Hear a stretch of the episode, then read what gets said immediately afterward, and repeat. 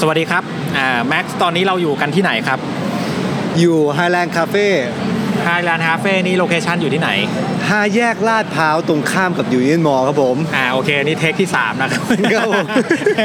ปัญหาเยอะเหลือเกินเอ่อแม็กซ์แนะนำตัวนิดนึงว่าเราเป็นใครอะชนแก้วนิดนึงนะครับ เราเป็นใครเอ่อเราเกี่ยวข้องอะไรยังไงกับ Highland Cafe ที่ห้าแยกลาดพร้าวอ่าผมอารานิเวอรี่ชื่อเล่นชื่อว่าแม็กเอ่อก็ หนีจากแคนาดามาแล้วก็มาเจอเพจชื่อกัญชาชนเอ่อซึ่งตอนนั้นเนี่ยทางเพจกำลังพูดถึงเรื่องเออกัญชาและร่างกายมนุษย์อืมซึ่งตอนนั้นผมว่าบทความอะมันน่าจะเขียนได้มากกว่านี้ ผมก็เลยแบบว่าเออทักไปหลังหลังไม่ว่าเนี่ยอยู่อย่างนี้นะ สรุปกลายเป็นว่าแบบมาช่วยมาช่วยกันทำงานแล้วก็ยาวเลยอยู่ด้วยกันยาวเลย อันนี้ปีไหนย้อนกลับไป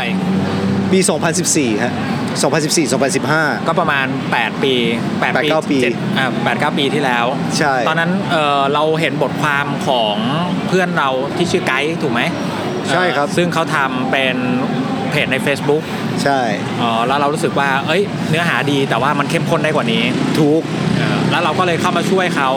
จากจากตรงนั้นเนี่ยมันพัฒนาขึ้นมาเป็นร้านไฮแลนด์คาเฟ่ได้ยังไง ก็หลักๆแล้วคือเรา เรารู้แล้วแหละว่ามีคนตามเรื่องพวกนี้เยอะ แค่ในเพจเราเนี่ยก็มีคนตามอยู่ประมาณ4กับ5แสนคน แต่กับไม่มีคนจะไม่มีคนเขาเรียกว่าอะไรอะจะไม่มีคนอยากเจอกันอยากแลกเปลี่ยนกันเลยเหรอ เพราะขนาดในcomment section เนี่ยยังแบบแลกเปลี่ยนกันแบบมันนัวเนียกันเชียวก็เลยแบบเออ เราต้องสร้างพื้นที่ให้กับสังคมตรงนี้ เป็น community เล็ก ๆ ก็เลยเป็นที่มาของการก่อตั้งร้าน Highland Cafe ก็ตอนแรกที่มันยังไม่ถูกกฎหมายก็เนี่ยครับขายเครื่องดื่มอาหารไปของหวานเมอร์ช n นดิสของฝากชำร่วยนิดๆหน่อยๆแต่ก็พอนี่แหละพอมันถูกถูกกฎหมายมากัญชาถูกกฎหมายเนี่ยเราก็ flip เปลี่ยนมาเริ่มขายกัญชาด้วยเลย ซึ่งก็ได้การตอบรับที่ดีมันแสดงให้เห็นถึงการตอบรับของคน ด้วย ความต้องการของคนใช่เอ้ยแล้วตอนที่เราเริ่มทำ Highland Cafe ครั้งแรกนี้ ตอนนั้นเราพอที่จะได้กลิ่นหรือยังว่ามันน่าจะถูกกฎหมาย หรือตอนนั้นเราแบบเอาว่าลุยก่อนค่ะเอ่อเอาจริง ๆ เราก็ถามว่ามีความหวังไหมมี ถามว่ามันจะเกิดขึ้นเร็วไหมไม่ เพราะว่าคือก็เมืองไทยอะครับ เราก็หวังอะไรมากไม่ได้ลุ้นลุ้นเยี่ยวเหนียวตอนนั้น เยี่ยวแห้งกลายเป็นปุ๋ยไปหมดแล้ว ก็เออแต่ว่าบังเอิญว่าแบบมันไปเร็ว มันเดินเร็ว เร็วจนเราก็ตั้งตัวเกือบไม่ทัน ไม่แน่ใจว่ามันจริงหรือเปล่า เพราะถ้าเกิดย้อนกลับไปตอนปีเอ่อตอนตอนที่ว่าร่างพรบมันออกมา ต้นปีที่แล้วมั้งถ้าเกิดผมจำไม่ผิด ใช่ต้นปีที่แล้ว ต้นปี 2021 ใช่ครับต้น2021 หรือ 22 ปีถ้าต้นปียี่สิบสองขอโทษยี่สิบสองขอโทษ เขาบอกว่ากัญชาจะหลุดพ้นออกจากบัญชียาเสพติด ซึ่งเขาซึ่งมันไม่ได้สรุปออกมาเป็นอย่างนั้นให้เราเข้าใจหรอก แต่ว่าคือพออ่านในบทกฎหมายแล้วอะมันไม่มีอะไรเพิ่มเติม มันแค่บอกว่าเออกัญชาไม่ได้อยู่ในรายชื่อแล้วนะ แล้วในตัวร่างพรบเนี่ยมันก็ไม่มีอะไรเข้ามาเสริมเลย จนเราแบบเฮ้ยใช่หรอวะอีก 6 เดือนนะเว้ยมันจะถูกกฎหมายแล้ว ซึ่งเราก็ไม่แน่ใจแล้วก็ดูเชิงดูเชิง เพราะว่าคือทางรัฐบาลเนี่ยเวลาเขาทำงานเขาจะใช้เวลาประมาณ 3 เดือนบวกลบ ในการแบบปล่อยพรบตัวใหม่ออกมา แล้วก็ถ้าเกิดทุกอย่างไฟเขียวผ่านทุกขั้นตอนก็มันมันน่าจะถูกบังคับใช้เร็วหลังจากเอ่อค่อนข้างเร็วหลังจากนั้นแต่ว่าก็คือก็ไม่มีอะไรออกมาสองเดือนสุดท้ายให้แล้วหนึ่งเดือนสุดท้ายให้แล้ว ไอตอนจังหวะหนึ่งเดือนสุดท้ายนั่นแหละเราก็เลยว่าเออไม่น่าจะมีอะไรแล้วแหละ น่าจะขายกัญชาได้เว้ยเอาเว้ยเตรียมตัว อ่าก็เลยกลายเป็นว่า พอถึงถึงวันจริง ๆ เนี่ยดีเดย์ดีเดย์ก่อนดีเดย์หนึ่งวัน ก่อนดีเดย์หนึ่งวันพี่มาอยู่ที่นี่ด้วยใช่อยู่กับเราด้วย ใช่ ซึ่งตอนนั้นคือแบบเฮ้ยจริงหรือวะจริงหรือวะจริงหรือวะจนกลายเป็นว่า เที่ยงคืนอ้าวทุกคน วันนี้บังกฎหมายบังคับแล้วเว้ยอ่าคนที่มีของก็พากันมาดูดกันอ่าดูดกันอยู่หน้าร้านเอ่อเขาเรียกว่าอะไรอะเหมือนแบบว่าเออผ่านเวลาไปแล้วนะ เฉลิมฉลองเฉลิมฉลองวินาทีแรกอะไรอย่างเงี้ยพวกพอพูดปุ๊บได้กลิ่นเลยนะพอพูดผมได้กินกลิ่นมันมาจากไหนวะอ๋อเออใช่ เออว่ะได้กลิ่นเลยนะพอพูดปุ๊บเหมือนกับอะไรอะ โฟดีโฟดี 4D experience experience มากพอพูดปุ๊บได้กลิ่นเลยเอ่อเนี่ยนี่แหละครับคุณภาพของ Highland แล้วแล้วแล้วตอนนั้นเนี่ยเอ่อตอนที่เราลุ้นอยู่อะครับ ถามจริงเรามี insight ไหมอะเอ่อเดี๋ยวสั่งสั่งเบียร์เพิ่มนิดนึงเอ่อ Bavaria ครับเรียกเรียกน้องให้หน่อยได้ไหมฮะอะเรียกน้องข้างในนิดหนึ่งขอบคุณมากก็ครับพี่พี่กาดนี่เขาเป็น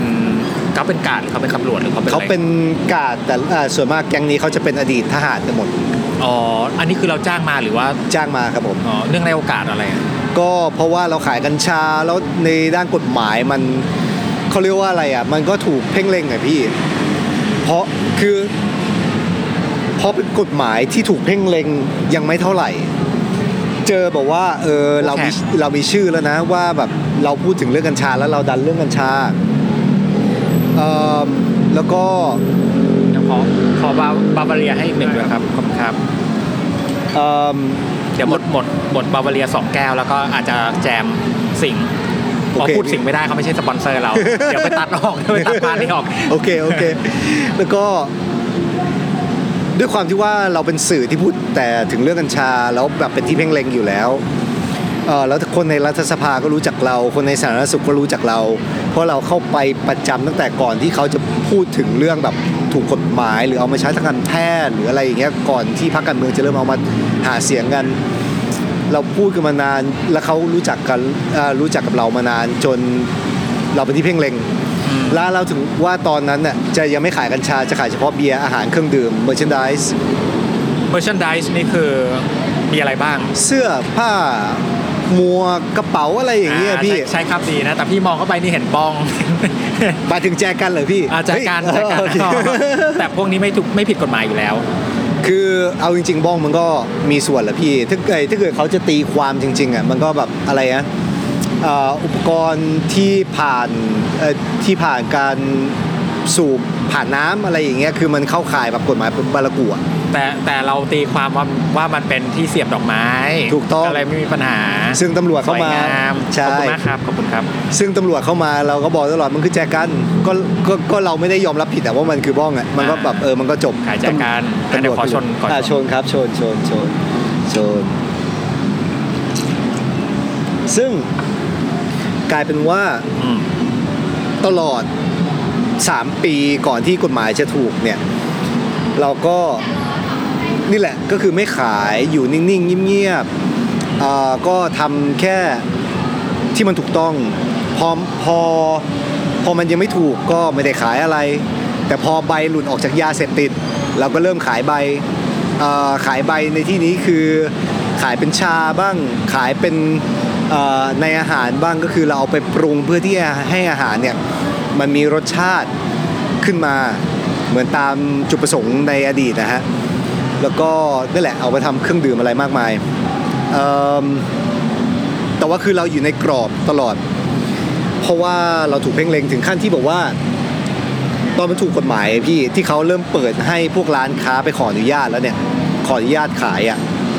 เอ่อตอนนั้นเขาเรียกว่าอะไรวะเราไม่ใช่ร้านแรกที่ไปขออนุญาต เราเข้าไปขออนุญาตแบบวะ ผ่านมาหลายวันแล้วอะคือก็มีร้านหลายร้านในกรุงเทพเขาไปขออนุญาตมาเยอะแล้วครับเราค่อยเข้าไป แต่พอถึงเวลาที่สาธารณสุขเขาประกาศในเชิงว่าเออเขาเขาจะเริ่มตรวจแล้วนะ พี่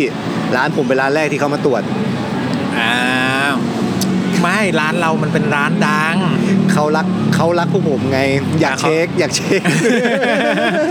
ไม่แต่ละร้านเราเป็นร้านดังจริง ๆ นะ เพราะว่า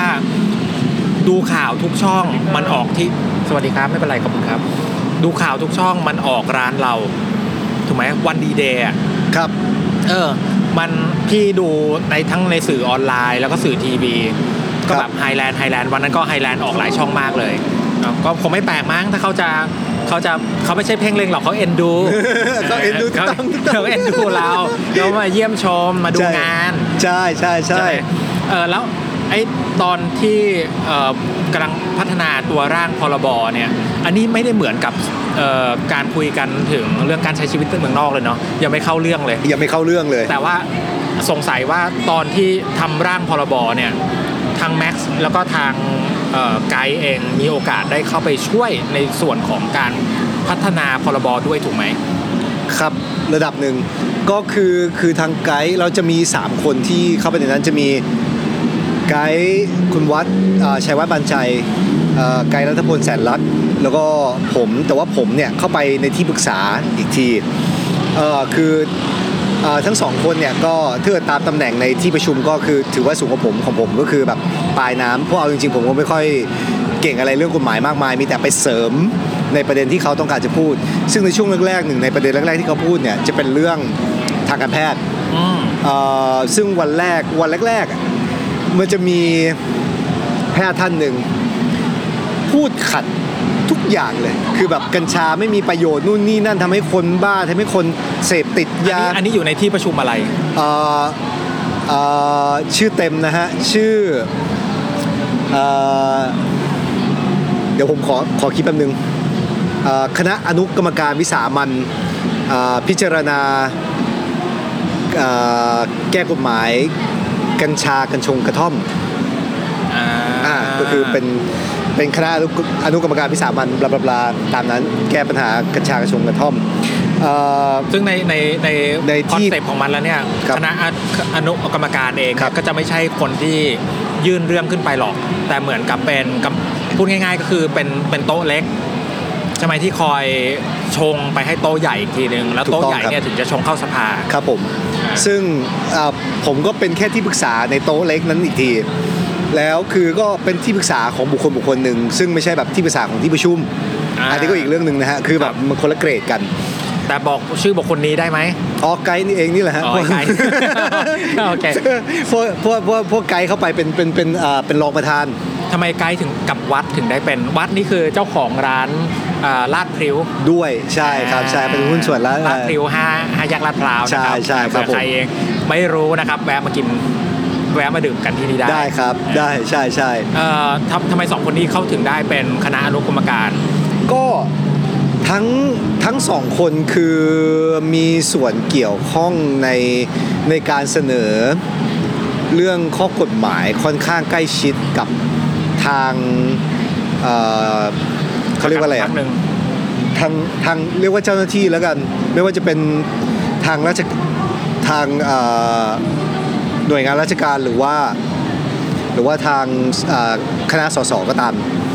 คือเขาจะสนิทกว่าคือเหมือนแบบเอ่อเขารู้จักกันอยู่แล้วอะไรอย่างเงี้ยครับก็ก็จะรู้จักกันกว่าหน่อย ซึ่งผมจะวนอยู่แต่กับสาธารณสุขซะมากกว่าอยู่แต่ทางการแพทย์อ่า ก็เลยครับพอถึงประเด็นไอ้ทางการแพทย์เนี่ยผมก็เลยเข้าไปช่วย ซึ่งตอนวันนั้นเนี่ยมันจะมีแพทย์ผู้ใหญ่ท่านหนึ่งก็คือพูดไม่เห็นด้วยเรื่องกัญชา 100%ครับไม่ว่าจะแบบไม่ดีต่อสุขภาพทำให้คนติดมอมเมาหรืออะไรอย่างเงี้ยคือแบบแย่ไปหมดอืมแต่บังเอิญงานวิจัยทุกอย่างที่เขาหยิบยกมาเพื่อที่จะเอาข้อมูลมาเป็นเป็นคล้ายๆว่าหลักฐานในการพูดของเขาเนี่ย ดันเป็นงานวิจัยที่ที่ผมเคยอ่านมาหมดแล้ว อ่าครับ บวกกับเอ่ออาจารย์แพทย์อีกท่านหนึ่งที่อยู่ในห้องประชุมในวันนั้นก็เตรียมงานวิจัยชุดเดียวกันหมดเลย อ่าว่าแบบเออมันมีผลดีนะ แต่เรื่องของเรื่องอ่าคุณหมอผู้ใหญ่ท่านเนี้ย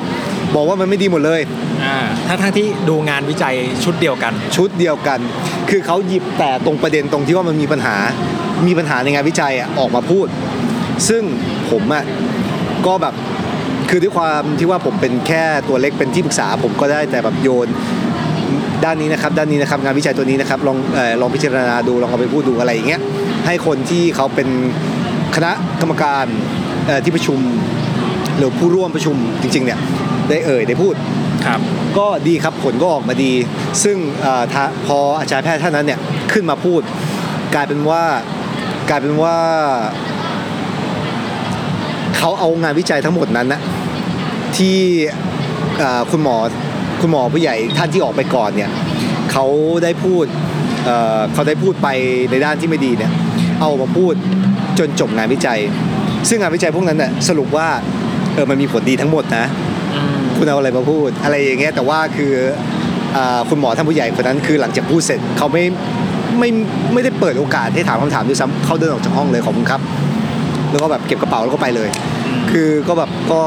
สำหรับผมผมก็ว่าก็ไม่ professional นะครับเพราะว่าในที่ประชุมพวกนี้มันต้องแบบสรุปกันให้จบก่อน เราพูดถึงความสำคัญของคณะอนุอนุกรรมการชุดนี้ได้ไหมว่ามันมีความสำคัญต่อการขับเคลื่อนกัญชาถูกกฎหมายอย่างไร ก็จริง ๆแล้วสำคัญมากครับ เพราะว่าเนื้อเนื้อของพวกเอ่อร่างพรบกัญชาที่แบบติดกันไปติดกันมาโยนกันไปโยนกันมาจนถึงทุกวันเนี้ย คือเนื้อเนื้อก็มาจากตรงนี้แหละ กระดูกสันหลังของพรบตัวเนี้ยมาจากอ่ามาจากงานอ่าห้องประชุมนี้หมดเลยเอ่อมันจะมีบางส่วนที่คอยมาเติมที่หลัง แต่ก็ก็ยังมีไอ้ตัวเนี้ยเป็นกระดูกสันหลังของมันอยู่ ซึ่งก็ถือว่าเป็นเรื่องที่ดี แต่ก็อย่างว่าแหละครับการเมืองมันทำให้พรบตัวเนี้ยไม่ออกมาสักทีคณคณะอนุกรรมการตัวเนี้ยเวลาเขาเลือกสมาชิก อันนี้ถามแบบซอกแซกมากเลยอืนะมแต่อยากรู้เขาเลือกกันยังไง เอาจริงๆใครเขาใครเนี่ยอย่างไกด์หรือว่าวัดที่เข้ามาหรือว่าแม็กซ์ที่มาเป็นที่ปรึกษาของไกด์เงี้ยครับเออเขาเขาเลือกกันยังไง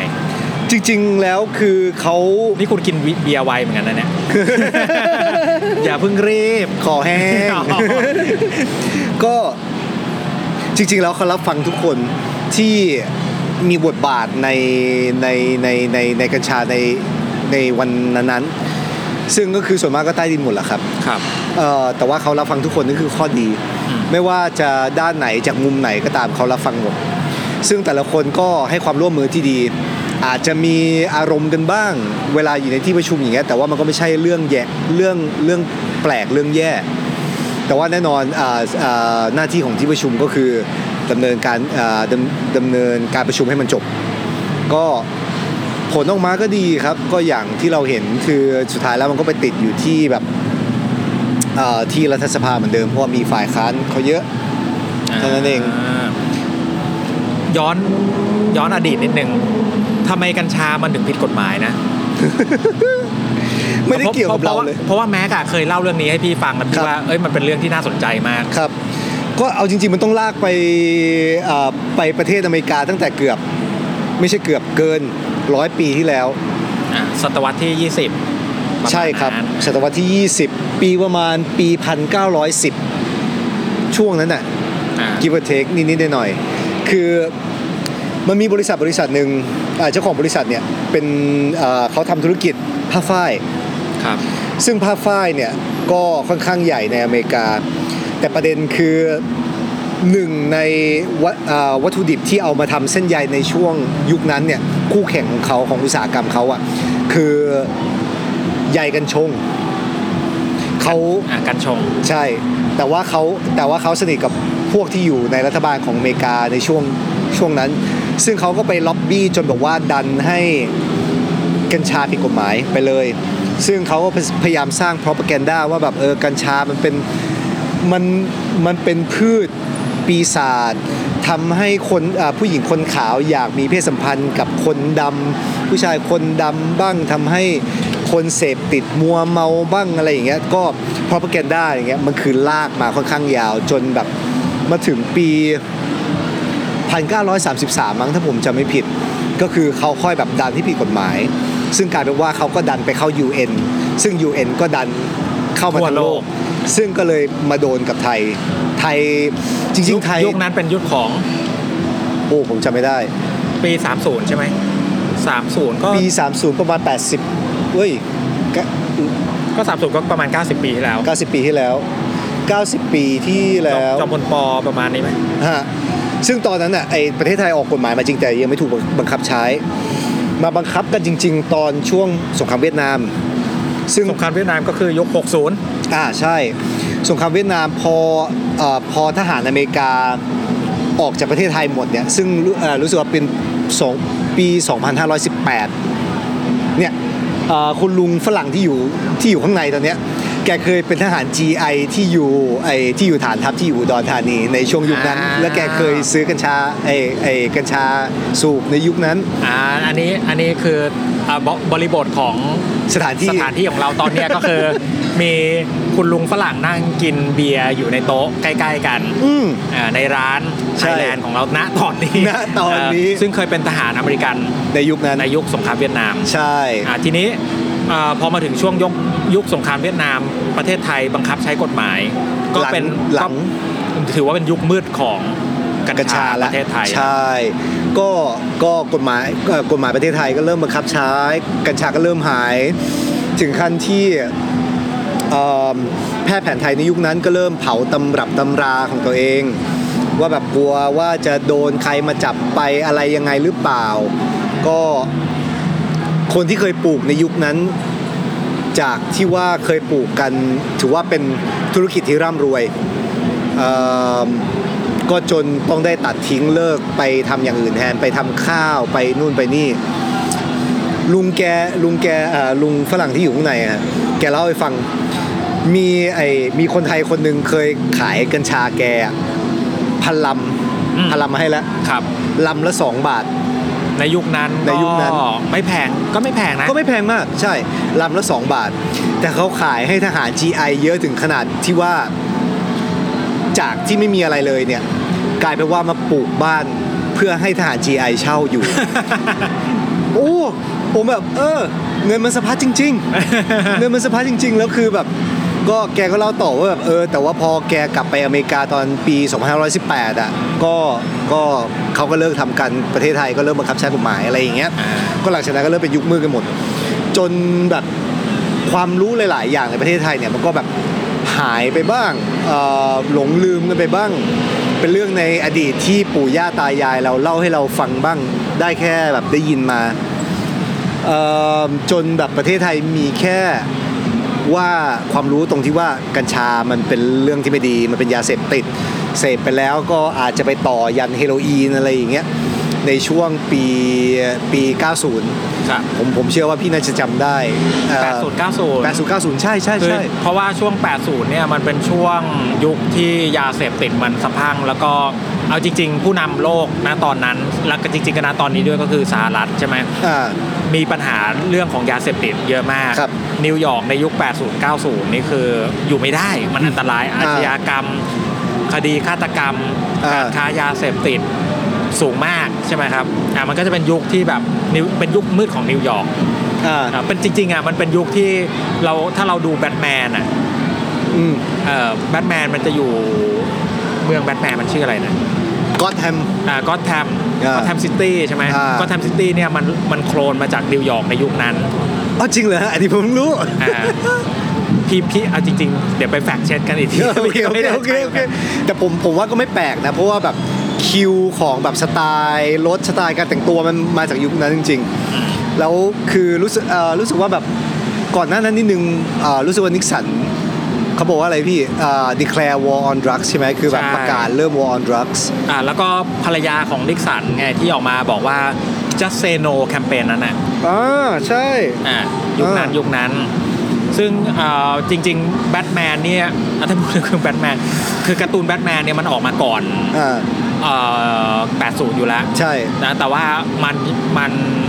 ไอตัวก็ท m ซิตี้ช่วงที่มัน ตัวคือ background ของเรื่องแบทแมนมันอยู่ที่เมืองนี้ แล้วหลาย ๆ อย่างที่มัน base จากก็ท m ซิตี้เนี่ยก็คือเบสมาจากจากนิวยอร์กแล้วพอถึงช่วงที่มันเป็นเอ่อ declare war on drugs เนี่ยเออตอนนั้นถ้าเราไปอ่าน comic ย้อนกลับไปอะอ่านการ์ตูนแบทแมนเราก็จะเห็นว่าแบบเฮ้ยมันมีอิทธิพลมาจากสถานการณ์เรื่องใหญ่เลยผมยังจำได้เลยขนาดไอ้เขาเรียกว่าอะไรนะ ขนาดตำรวจยังใส่ไอ้หมวกแบบยังบานๆแบบเป็น กีบแหลมๆกันอยู่เลยอะพี่ในการ์ตูนอะอ่าคือเออเหมือนแบบครับหมวกยุคก่อนหน้านั้นเลยอะอืมใช่ใช่ใช่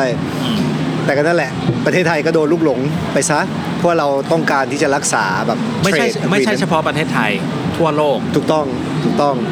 แต่นั้นอันนี้อันนี้อันนี้จะจะสรุปย้อนนิดนึงก็คือมันเริ่มจากยุค 1910s โดยประมาณใช่19 1910 โดยประมาณ ใช่ไหมครับ ที่ว่าคอตตอน คอตตอนคือผ้าฝ้ายใช่อ่าเป็นคู่แข่งสำคัญของใยกันชง ทั้งทั้งที่จริงๆยากันชงเนี่ยมีประสิทธิภาพหลายอย่างที่ดีกว่าแข็งแรงผ้ฝ้ยกว่าทนกว่าเรื่องของเรื่องพี่ถูกกว่าปลูกง่ายกว่าทุกเออแต่ว่าด้วยเศรษฐีหนึ่งคนเปลี่ยนกฎหมายในประเทศที่เป็นประเทศผู้นำนะคือสหรัฐ สหรัฐเนี่ยขึ้นมาเป็นผู้นำจริงๆเนี่ยคือช่วงยกยุคสงครามโลกครั้งที่สองสงครามโลกครั้งที่สองถ้าจำไม่ผิดมันจะคือประมาณ 19เอ่อ39สามเก้าอะเริ่มเริ่มเดือดแล้วสามแปดคือเป็นเหมือนแบบจุดประกายที่ว่านาซี38ใช่ถึง 1945 ประมาณ 6-7 ปีครับใช่ไหมครับ อันเนี้ยก็เลยคือเป็นยุคที่อเมริกาผงาดขึ้นมาเป็นผู้นำ หรืออย่างน้อยก็ตั้งตัวว่าเป็นผู้นำของของโลกใช่ไหมซึ่งมันก็ทำให้ทุกๆประเทศที่อยากจะเป็นพันธมิตรกับสหรัฐ จะต้อง follow จะต้องฟังอืมเอ่อถ้าอเมริกาตามเฮีบยอกว่าหน่อยกัญชาผิดกฎหมายอะฉันก็ผิดกฎหมายด้วย โอเค whatever you say ได้ได้ครับพี่ใช่ครับนายเขาพูดว่ายังไงนะพี่เอ่อ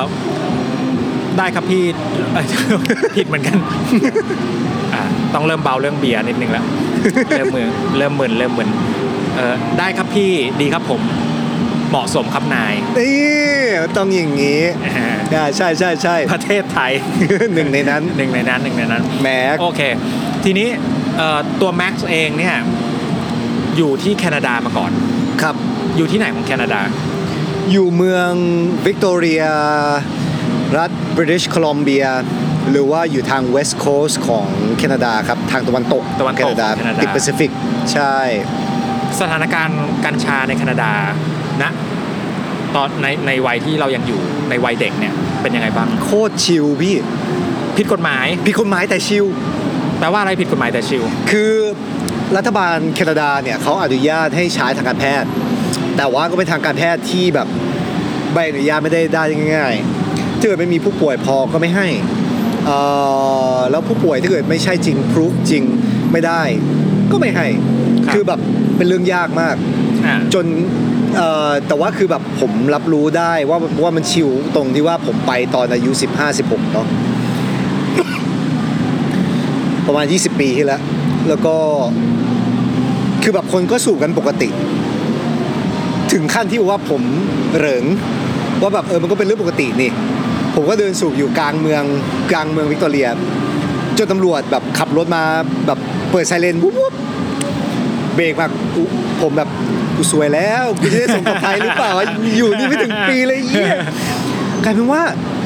ตำรวจเดินลงมาบอกว่า เอ๊ขอโทษนะพวกคุณ ฉันรู้ว่ากัญชามันไม่ใช่แบบเรื่องร้ายแรงขนาดนั้น แต่ว่าอย่างน้อยอะมันยังมันยังไม่ถูกกฎหมาย มึงแอบดูดหน่อยได้ไหมเกรงใจกูหน่อยเกรงใจกูหน่อยเฮียกูไม่ได้อยากจับมึงหรอกอะไรอย่างเงี้ยผมว่าโอเคครับโอเคครับ วิ่งเข้าซอกตึกก็แบบดูดจอยนั้นกันให้เสร็จอะแล้วค่อยแบบเดินออกมาก็ตาแดงแฉะกันไปไหนกันต่อหลังจากนั้น แต่คือนั่นคือภาพลักษณ์ของแคนาดาของผม คือตำรวจก็ชิลเอ่อทางการแพทย์ไม่ค่อยชิลเท่าไหร่เพราะว่าเขาค่อนข้างที่แบบเป๊ะเป๊ะเป๊ะแต่ว่าคือสังคมชิลเอ่อใครสูบกัญชาเนี่ยก็แบบ คุยเป็นเรื่องปกติเหมือนถามกันบอกว่าเออคุณสูบบุหรี่ไหมอะไรอย่างเงี้ยอ๋อผมไม่สูบก็จบคุณสูบกัญชาไหมไม่สูบจบสูบไหมสูบไปอะไรอย่างเงี้ยไปไปด้วยกันก็แบบมันมัน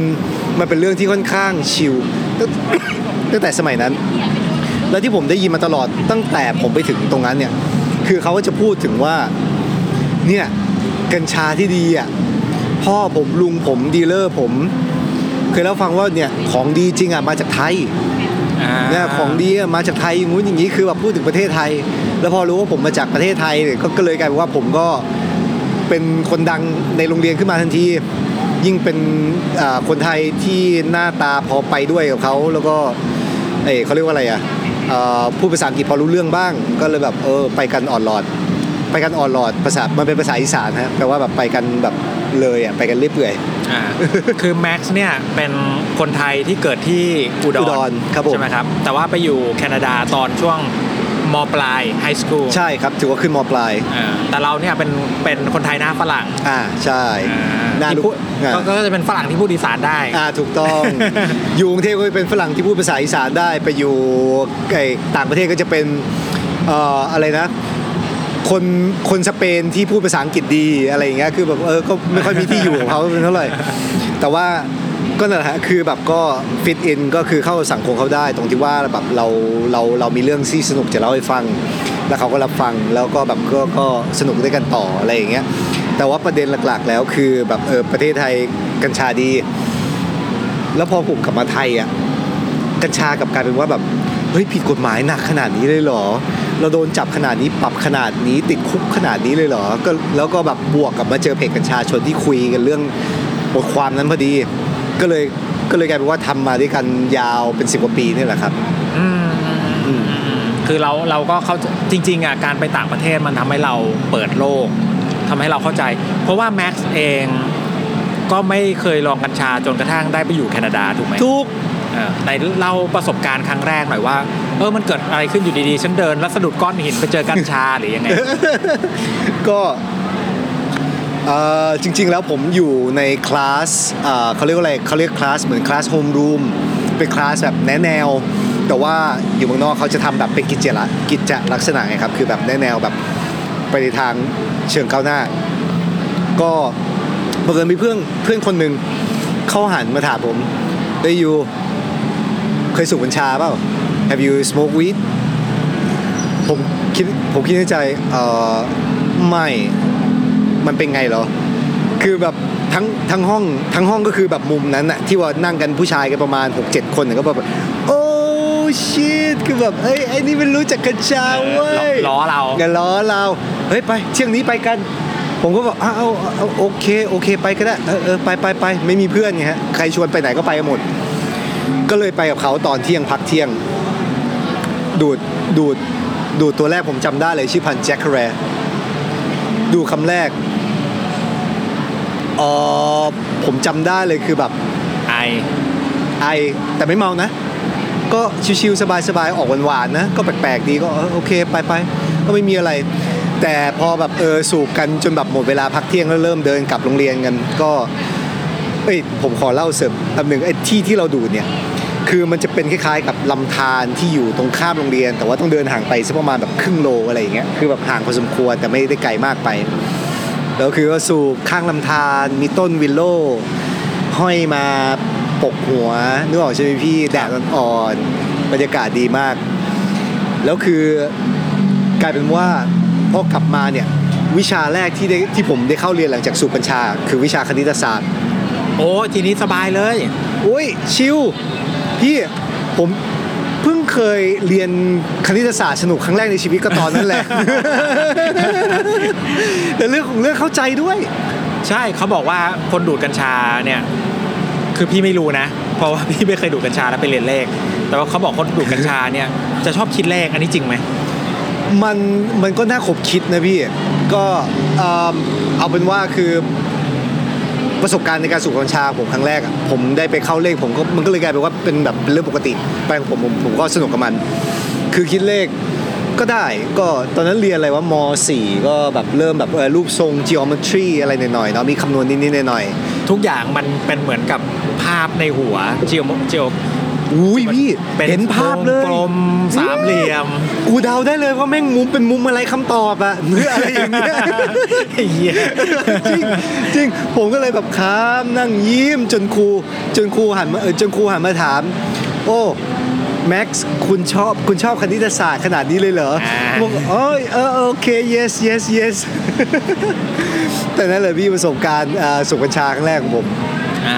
เค แล้วเราไปอยู่แคนาดานี่เราไปอยู่มากี่ปีเอ่อไปไปกับกับอยู่เดี๋ยวเดี๋ยวเดี๋ยวเดี๋ยวไปไปกับกับอยู่ประมาณ 10 กว่าปีฮะก็คือไปเรียนจนจบมปลาย แล้วผมก็ไปทำงานนอกฝั่งพวกแบบขุดแท่นขุดเจาะน้ำมันอะไรอย่างเงี้ยจนจนเอ่อทำแท่นขุดเจาะน้ำมันอยู่ประมาณ 3-4 ปีมั้งแล้วคือ แล้วคือเออตอนนั้นมันติดติดปี 2008 2008 มันเป็นอ่า global recession ไงฮะ ที่ว่าแบบอ่าเศรษฐกิจโลกพังอะอ่าไอแฮมเบอร์เกอร์คริสอะใช่ ก็เลยกลายก็เลยกลายเป็นว่างานขุดเจาะน้ำมันไม่มีเลย อ๋อ ไม่ไม่ครับ ขอบคุณมากครับ พี่พี่พี่ทำงานแบบนึงก็เลยกลายเป็นว่าแบบไม่มีเลยเอ่อ งานไม่มีเลยอยู่เกือบปี ก็เลยตัดสินใจกลับไปเรียนต่อ พอกลับไปเรียนต่อเดี๋ยวเดี๋ยวก็เดี๋ยวขอแบ็คแบ็คแทร็กกลับมานิดนึงครับผมก็คือเราเรียนจบไฮสคูลแล้วก็ไปทำงานใช่ แล้วก็ไปทำงานที่แท่นจุดขุดขุดเจาะเจาะน้ำมันน้ำมันใช่ในแคนาดาอ๋อทั่วโลกเลยพี่อ๋อไปมาเลสิงคโปร์เอ่อเออไม่ได้ไปอินเดีย อังโกลาแอฟริกาเอ่อคองโกเอ่ออะไรอีกอะอียิปต์เอ่ออะไรอีกเอ่ยอินโดนีเซียประมาณนี้อะพี่คือแบบอยู่ในโซนพวกที่ที่มันทำน้ำมันเยอะเออเล่าเล่าประสบการณ์ตรงนี้ให้หน่อยสิว่ามันเป็นเป็นยังไงมายังไงทำไมเราถึงมีโอกาสได้ไปทำบริษัทขุดเจาะน้ำมัน แล้วถ้าคนอื่นอยากไปบ้างอะจะทำไปไปยังไงวะๆเอาจริง ๆ ผมผมไปง่ายเพราะว่าพ่อผมอยู่ในอุตสาหกรรมอยู่แล้ว เขาเป็นซูเปอร์วิเซอร์หัวหัวหน้าทีมทำงานนะครับออยู่ในอุตสาหกรรม ซึ่งแกก็แนะนำว่าเออถ้าเกิดไม่มีอะไรทำก็ไปสมัครเรียนแล้วก็ไปทำงานซะซึ่งสมัครเรียนเนี่ยก็เป็นเรียนวิชาชีพ ซึ่งก็มีหน้าที่แค่ว่าเเรียนร่างกายมนุษย์พื้นฐาน ฟิสิกส์พื้นฐาน แล้วก็คำนวณพื้นฐาน แล้วก็บริบทของอของกฎหมาย แล้วก็แนวทางในการทำงานพื้นฐาน ที่เหลือมันก็ไปเรียนต่อกันบนแท่นหมดตามประสบการณ์ แต่ว่าหลักๆแล้วเนี่ยคือเรียนนั้น ตอนนั้นผมไปเรียนอยู่ที่สิงคโปร์เอ่อคอร์สสองอาทิตย์ แล้วก็ไปทำงาน ซึ่งค่าค่าเรียนก็แพง แต่ว่าก็ไปไปทำงานก็คืนทุนทันทีเอิ่มก็ก็เลยอยู่อย่างนั้นนะพี่เพราะว่าเงินมันก็ได้ดีไอ้เงินน้ำมันเนาะครับ ก็ยังไงอะแม่ทำอยู่กี่ปีทำอยู่เอ่อทำทำเลิกๆอยู่เกือบเกือบ10ปีพี่ อ๋อ ก็คือตั้งแต่ 2008 ถึง 2018 อ๋อไม่ครับ ตั้งแต่ปีปีอะไรวะ น่าจะปีประมาณปี 2005 มั้ง ตั้งแต่ปี 2005 ครับผม ถึงปี 2008 แล้วก็พักยาวแล้วก็แบบมีแวะไปทำงานนิดๆหน่อยๆอะไรอย่างเงี้ยพอให้มีเงินหมุน แต่ก็เออมันไม่ยั่งยืน เพราะว่าเดี๋ยวมีงานเดี๋ยวไม่มีงานอะไรอย่างเงี้ยก็ก็เลิกไปแล้วก็ไปเรียนต่อแล้วก็กลับมาไทยแล้วก็มาเจอเพจนี่แหละอ๋อแต่ว่าประเด็นประเด็นคือมันเอิ่ม ทำงานนอกฝั่งมันต้องอาศัยเขาเรียกว่าอะไรอะทนเอาอะพี่ แปลว่าอะไร เวลาเราอยู่เวลาทำงานกับเขาอะอยู่นอกฝั่งอะเราอยู่ทีแบบเดือนครึ่งสองเดือนสามเดือนสี่เดือนอย่างเงี้ยมันอยู่บนเรือ อยู่กลางทะเล 360 องศา ไม่มีแต่เหี้ยน้ำอะไรเลยไม่มีเหี้ยอะไรเลย มีแต่เส้นเส้นขอบน้ำแล้วก็เมฆแล้วก็ฟ้าแล้วก็แดดแล้วก็พระจันทร์แล้วก็ดาว มีแค่นั้นเลยพี่แล้วก็แบบแท่นที่เราอยู่ ก็มันก็มีเรื่องตลกหลาย ๆ เรื่องเนาะอยู่ในแท่น แต่ว่าเอ่อขอสักสองเรื่อง อะสองเรื่องให้พี่เอิ่มเอิ่มโอเค เอาเรื่องหนุ่มออสซี่คนหนึ่งก่อนแล้วกัน หนุ่มออสซี่คนเนี้ยคือเขา เขาแก่กว่าผมแค่ปีเดียวตอนนั้นผมยี่สิบเอ็ดแล้วเขายี่สิบสองครับ แต่เขาตัวใหญ่กว่าผมประมาณสามเท่า ใหญ่แบบกล้ามด้วยนะพี่ ตัวใหญ่ชิมหายเลย เราก็ไม่ใช่คนตัวเล็กนะ ผมก็ไม่ใช่คนตัวเล็ก ผมก็ร้อยแปดสิบนะ เออ แต่นี่คือประมาณแบบไม่ไม่แตะสองก็เกือบอะอ่าแล้วคือแบบหนาปักแขนมันเกือบเท่าขาผมอะต้นขานะ ไม่ใช่น่อง แล้วคือ แล้วไอ้นี่ไม่กินผักเลย กินแต่เนื้อกินแต่เนื้อโคตรโหด โคตรโหด แล้วมีอยู่วันหนึ่งผมเอ่อคือแบบมันทำส้วมตัน อะโอเค คือเรื่องของเรื่องไอ้ที่เกิดช่วมตันปกติทั่วไปอะมันมันมันไม่ใช่ มันไม่ใช่เรื่องหน้าที่เอ่อหน้าไอ้หน้าที่จะเล่าให้กันฟังหรอก แต่อันเนี้ยคือเป็นส้วมที่อยู่ในถังที่มีความดันสูง สูงระดับที่แบบว่า อยู่ใต้ระดับน้ำทะเลประมาณแบบ 70 เมตร ถามว่า 70 เมตร มันมีความดันมากขนาดไหน คือประมาณเอารถ 10 ล้อ 5 คันน่ะมาทับกัน โอ้โหอะโอเคคือแรงดันเยอะมาก ใช่ใช่ใช่แรงดันสูงมากใช่ แล้วคราวเนี้ยอันเนี้ยอยู่ในความดันเนี้ยไอ้นี่ไปเข้าห้องน้ำกดทุกเสร็จ แต่ดันแต่ดันไม่ออก เฮ้ย ช่วยหน่อยมันฟลัชไม่ได้ แล้วผมเป็นคนดูแลพวกดำน้ำพวกนี้ไงฮะที่ว่ามันจะอยู่ในความดันตลอดเวลา ผมก็คอยดูแลเขาอยู่ข้างนอก ผมก็ไปเปิดวาล์วเฮ้ยก็ไม่ทำงานนี่มึงเปิดวะวาวหรือเปล่า จนเถียงกันไปเถียงกันมาจนแบบคนไอ้คนเริ่มโทษ ผมว่าผมเป็นเด็กใหม่ไงว่าเฮ้ยมึงทำถูกเปล่า จนแบบหัวหน้าต้องได้แบบลงมาดูเองมันก็ใช่นี่มันเกิดอะไรขึ้น จนแบบหัวหน้าได้บอกไอ้นักประดาน้ำอีกคนหนึ่งอะเข้าไปเข้าไปดูให้หน่อย ดูไอ้เด็กใหม่นี่ดินักประดาน้ำเด็กใหม่นี่ดิทำไมมันมีปัญหาพอเปิดม่านเข้าไปในห้องน้ำก้มหัวดู เงยหน้าขึ้นมาหัวเราะอักอักอักอักอักหัวเราะอยู่ประมาณแบบ 3 นาทีได้มั้งคือแบบหัวเราะไม่หยุดเลย สรุปแบบจนพวกผมแบบโอเค เรื่องหัวเราะได้หรือยังบอกหน่อยว่าเกิดอะไรขึ้นอะไรเนี่ยคือแบบอยูเฉยก็โผล่หัวขึ้นมา พวกผมดูแค่จากทีวีใช่ไหมฮะแล้วก็จะมีกล้องกล้องวงจรปิด ซึ่งเราจะดูได้แค่จากทีวี อันนี้ก็โผล่ขึ้นมาเข้ามาในจอทีวี แล้วก็ทำแขนอย่างเงี้ยพวก ใหญ่มากพี่มันตรงเนี้ยพวกผมแบบคือแบบทั้งห้องกับผมล้อไปพร้อมกันแล้วก็แบบไอ้เหี้ยมึงบ้าไปแล้วอะไรอย่างเงี้ยสวมตัดมึงสวมตัดพวกขี้มึงใหญ่มากเซนเซอร์ครับเซนเซอร์เออแต่ก็แบบเอออันนั้นก็อันแรก อันที่สองคืออันนี้ก็ไม่รู้จะเรียกว่าเป็นเรื่องตลกหรือเปล่า แต่ก็ ใช้ได้มันเป็นตลกตลก มันจะมีปัญหาเซ็กซิสไหมฮึ แต่โอเค เดี๋ยวลองดูแล้วกัน โอเค คือเรือแท่นแท่นเนี้ยมันเป็นมันเป็นแท่นที่ใหญ่มาก มีคนอยู่เกือบ 200 กว่าคน โอ้ใช่แท่นใหญ่มาก แล้วคือแท่นเนี้ยบังเอิญว่าเอิ่มทั้งหมดทั้งแท่นน่ะมีแต่ผู้ชาย มีผู้หญิงคนเดียว แต่ผู้หญิงนี้ก็เป็นวิศวกรก็อยู่แต่ในออฟฟิศไม่ไม่เคยเอามาออกมาทำงานเหมือนพวกผมที่อยู่กลางแดดเอ่อแต่คือเรื่องของเรื่องแท่นเนี้ย มีโอ้ผมขอเล่าให้ฟังก่อนประชากรส่วนมากเอ่อที่ทำงานอยู่เอ่อที่บนที่บนแท่นนั้นเนี่ยคือคนอินเดียครับแขกเลย แล้วคือในในห้องอาหารเนี่ยเมสรูมจะมีจะมีโหลแก้วใบใหญ่ใบหนึ่งโหลประมาณแบบ 5 ลิตร 10 ลิตรอะคือแก้วใบใหญ่ใช่ไหมพี่ แล้วในนั้นนะมีแต่ถุงยางอืมโอเคอืมโอเค ประเด็นคือผ่านไป 2 เดือนถุงยางหมดอืม ทุกคนงงกันหมดอืมเกิดอะไรขึ้นวะ เฮ้ย เกย์เยอะขนาดนี้เลยเหรอ อันนี้เราก็ไม่รู้ เพราะว่ามันมีแต่ผู้ชายเพราะมันมีแต่ผู้ชาย ก็เลยบอกว่าเฮ้ย ก็ไม่ได้อะไรนะก็อ๋อเออถือเขาสายสสสไตล์นี้กันก็เรื่องของเขา แต่ว่าแบบประเด็นคือมันมีมันมีเพื่อนร่วมงานผมคนหนึ่งซึ่งเป็นฝรั่งก็เอะใจ แต่ว่าคือกล้าที่จะถามแขกเออแขกอินเดียว่าแบบเฮ้ยถามจริง ถุงยางมันหายไปไหนผมว่าเห็นแต่พวกเอ่อพวกมึงอะหยิบไปกันอ่าอ๋อ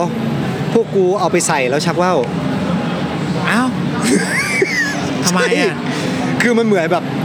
เขาเรียกว่าอะไรอะอสุจิมันเป็นของที่สกปรกอะอ๋อในมุมมองของเขาอะครับเขาก็เลยจะใส่ในการช่วยตัวเอง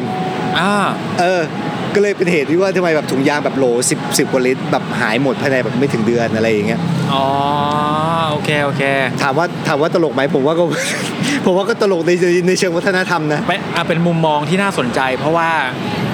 ถ้าเราเออเป็นเราเราก็คิดไม่ถึงนะว่าอ๋อเขาทำอย่างนี้ อันนี้ถามหน่อยอะถูกอันนี้ถ้าเอาลงนี้ลงได้ใช่ไหมก็ลงได้อะลงได้พี่ก็เอาลงหรือเปล่าไม่ไม่พอดแคสต์นี้ไม่มีใครฟังอันนี้บอกบอกไว้ก่อนเลยเออไอเอาเต็มที่เลยพี่อ่าโอ้ยถ้าถ้าเกิดนะมัน มันมีเรื่องด้านมืดของไอ้นอกฝั่งอีกอันหนึ่งอ่าไหนๆก็ไหนๆแล้วไปเทียบฝั่งอยู่อังโกลาแอฟริกา ครับ เหมือนเดิมด้วยความที่ว่าอังโกลาเนี่ยมันยังเป็นประเทศที่ยังไม่พัฒนา ครับ แล้วมันมีความอันตรายสูง เวลาพักพวกที่ทำงานนอกฝั่งด้วยกันขึ้นฝั่ง อย่างแรกที่อย่างแรกและอย่างเดียวที่เขาทำคือขึ้นฝั่งตรงไปที่โรงแรมและอยู่แค่โรงแรมจะครัไม่บไปไหน อืม แล้วประเด็นคือมันมีผู้หญิงคนหนึ่งอะครับเขาทำงานบริการทางเพศ อยู่ที่โรงแรมอะซึ่งเป็นเรื่องปกติ ประเด็นคือเขามาเช้า เย็นเขาค่อยได้กลับบ้านอืมแล้วคือเรื่องของเรื่องผู้ชายอะเปลี่ยนไปเรื่อยครับ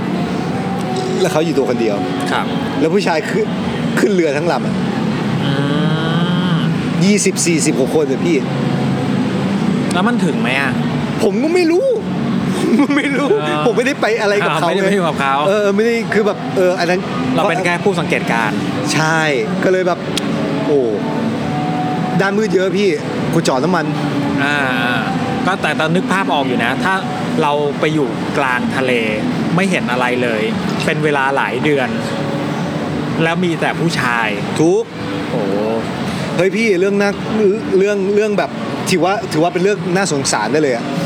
ผมจำได้ตอนนั้นผมไปออกฝั่งครั้งแรกๆเลยครับอ่านอกฝั่งมาเลเซีย แล้วก็ได้ขึ้นฝั่งมาเลเซีย ตอนนั้นออกไปประมาณ 2 เดือนกว่าแล้วแหละ แล้วคือผู้หญิงคนแรกที่ผมได้เห็นหลังจาก 2 เดือนกว่าๆเนี่ยเป็นผู้หญิงมุสลิมใส่ไอ้ผ้าโพกหัวปิดเต็มตัว แล้วก็ใส่แว่นนึกออกใช่ไหมพี่แบบเห็นแต่ตา ก็เห็นหน้าเขาอยู่ แต่ว่าก็คือแบบหน้าเขาก็แบบก็ไม่ได้สวยอะไรขนาดนั้นสิวเต็มหน้าก็ ก็ไม่ไม่ได้ถือว่าสวยอะไรขนาดนั้นน่ะครับ แต่ผมแบบอุ้ยโคตรสวยเลย ธรรมชาติของมนุษย์ใช่ไหมฮะครับ ก็เลยแบบ เออเออโหดจริง ๆ พี่นอกฟัง จนไม่อยากไปอีกอืมโอ้คุณไม่อยากไปอีกแต่เราทำอยู่เกือบ 10 ปี ใช่ คือเงินมันดีพี่ไปทำงานเอ่อไปทำงานทีเงินเดือนละตั้งแต่2ถึง5แสนนะต่อเดือน ขึ้นอยู่กับอะไร2อถึงห้าแสนเนี่ยเอางี้เอาแล้วแต่บริษัทแม็กแม็กไปทำอะไรอะเอางี้ก่อน ผมเป็น Life Support Technician ก็คือเป็นเอ่อเป็นเอ่อเป็นผู้ดูแลระบบดูแลเอ่อสภาพแวดล้อมระบบชีวิตของนักประดาน้ำคือนักประดาน้ำดำน้ำลึกในระบบอุตสาหกรรมเนี่ยครับเขาจะดำน้ำลึกลงไป แล้วก็ ไปซ่อมแซมไปขุดเจาะไปแบบตั้งเครื่องให้มันตรงจุดนะ อะไรอย่างเงี้ยคือแบบเขาเป็นช่างเขาเป็นช่างใต้น้ำเออพูดง่ายๆคือเขาช่างใต้น้ำครับแล้วคือพรุ่งนี้เนี่ยเวลาเขาลงไปในทะเลลึกๆเนี่ยแล้วอยู่เฉยๆเขาออกมาเอ่อเขาแบบขึ้นฝั่งเลยอะไม่ได้ครับ เพราะว่าฟิสิกส์ของร่างกายมนุษย์นะพี่เนาะเวลาแบบขึ้นเรือไอ้ขึ้นมาผิวน้ำเร็วๆเนี่ยก๊าซที่อยู่ในเม็ดเลือดอะที่อยู่ในเลือดเราอะ มันจะขยายกลายเป็นฟองอากาศ เข้าสมองสมองแตกว่ากันไป ครับ ก็เลยกลายเป็นว่ากว่าเขาจะขึ้นมาได้อะเขาต้องค่อยๆขึ้น ค่อย ๆ ให้แก๊สมันอะคลายออก คลายออก ถึงจะกลับมาอยู่บนบนผืนดินทั่วไปได้อะคราวนี้พวกเนี้ยพวกนักประดาน้ำพวกเนี้ยมันต้องอยู่ในถัง พี่คิดภาพถังอ่าพี่เห็นรถขนย้ายน้ำมันไหมที่ว่ามันเป็นถังกลมๆยาวๆอะครับ สภาพนั้นอะแล้วคือหั่นเป็นห้องอยู่ข้างในนั้น แล้วคือคนไปใช้ชีวิตอยู่ในนั้นนะโหโคตรโหดเลย แล้วอยู่เขาต้องอยู่ในนั้นอะเป็นเดือน แล้วผมอะมีหน้าที่แบบปรับออกซิเจน ปรับฮีเลียม คือเขาจะไม่ได้อ่าสูดอากาศหายใจทั่วไปเขาจะ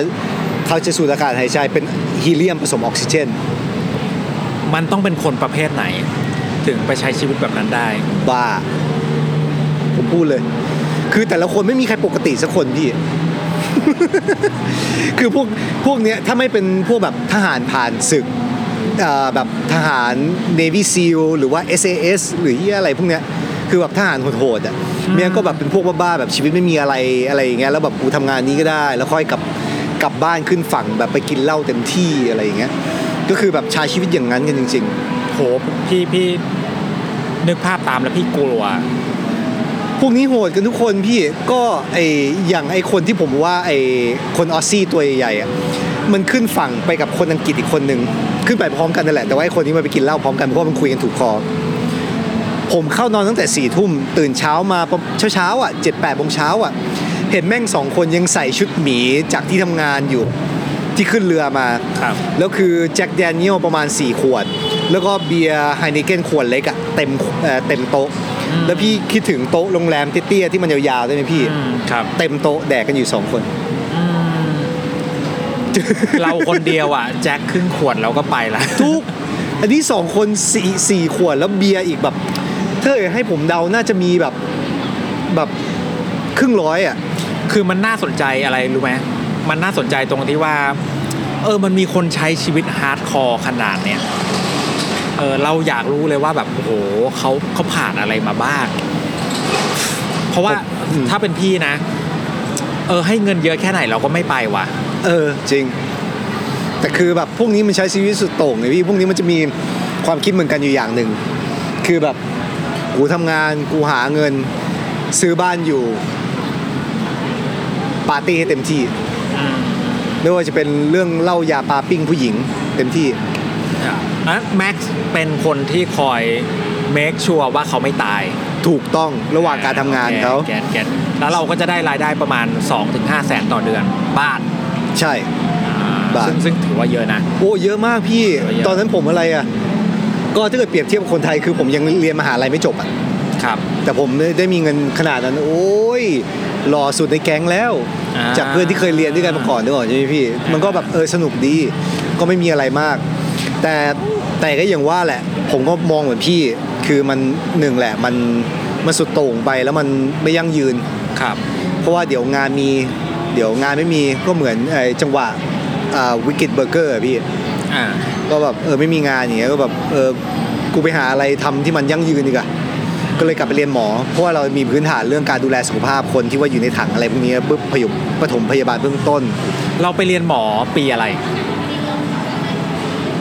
น่าจะปี 2009 พี่ 2009 อ่าโอเคโอเคก็คือช่วงช่วงยุคที่เศรษฐกิจล่มใช่ใช่ใช่อ่า2009 ไปเรียนหมอที่แคนาดากลับไปเมืองเดิมวิกตอเรียบีซีก็กลับเอ่อกลับไปเรียนเอ่อหมอกับพฤกษศาสตร์ แต่ว่าคือเรียนไปได้ถึงประมาณปี 3 มั้ง ครับ แล้วก็กลับมาไทย เพราะว่าผมทำงานทำงานไปด้วยเอ่อเรียนไปด้วยทำงานไปด้วย ซึ่งก็แบบเทอมเทอมหนึ่งก็เก็บได้ทีแล้วประมาณ 3 เครดิตอะพี่มันมันมันช้าแต่พอสามเครดิตนี้มันคือวิชาเดียว ขอโทษครับเอ่อ9เครดิต 9 เครดิต 3 วิชาสามวิชาเก็บได้ทีละ2 3 วิชาอย่างเงี้ยครับอย่างเก่งเทอมไหนง่ายหน่อยก็อาจจะได้ครับ 4เจอวิชาง่ายก็ได้ 4 อะไรอย่างเงี้ยแต่ว่าก็คือเรียนช้า ก็เลยกลับมาก็เลยกลับมาพัก เพราะตอนนั้นไอ้ระหว่างที่ผมเรียนพวกเนี้ยผมทำงานประมาณสองสามงาน พาร์ทไทม์อยู่สองสามงาน แล้วก็เรียนไปด้วย ก็เลยกลับมาพัก แต่พอกลับมาพักนี่แหละก็เลยกลับมาเจอเพจ ก็เลยอยู่ยาว เอาวิชาตรงที่เรียนกับธรรมชาติตรงนั้นนะก็เลยมาอยู่อย่างนี้ยาวเลย เดี๋ยวเราจะกลับมาคุยกันต่อในเรื่องของการเรียนหมอที่แคนาดานะครับ ได้ครับ ณ ตอนนี้เราขอไปเยี่ยวก่อน โอเคครับผมพอสอะ test test อะต่อกันนะครับ ก็เมื่อกี้เราสองคนไปเยี่ยวกันมาเรียบร้อยแล้ว มาคุยกันต่อ คือช่วงระหว่างเบรกเนี่ย พี่ก็บอกแม็กซ์ว่าเฮ้ยชีวิตแม็กซ์แม่งน่าสนใจกว่าที่เราคิดว่ะผมไม่รู้เลยว่าเคยไปทำงานบริษัทขุดเจาะน้ำมันเกือบ 10 ปีใช่ไหมครับ แล้วก็ครับไปมาแล้วเกือบทั่วโลกทั้งแอฟริกาทั้งที่ไหนบ้างอะมิดเดิลอีสอะไรอย่างงี้ใช่ครับไหมผมหลาย ๆ ที่เลยเนี่ย ใช่ เออกลับมา เรียนต่อหมอที่แคนาดาช่วง 2009 ครับเล่าให้ฟังซิเป็นยังไง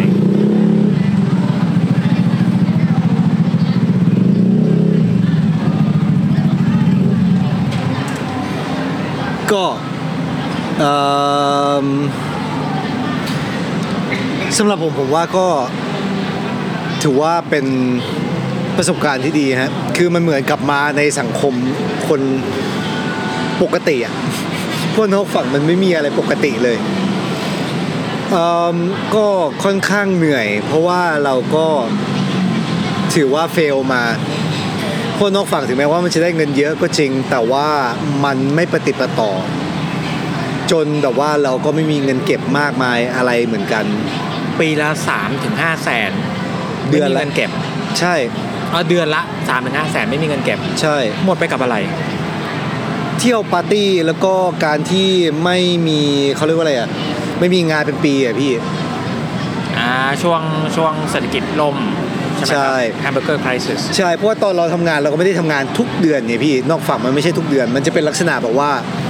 ทำงาน 2 เดือนพักกี่เดือนก็ว่ากันไป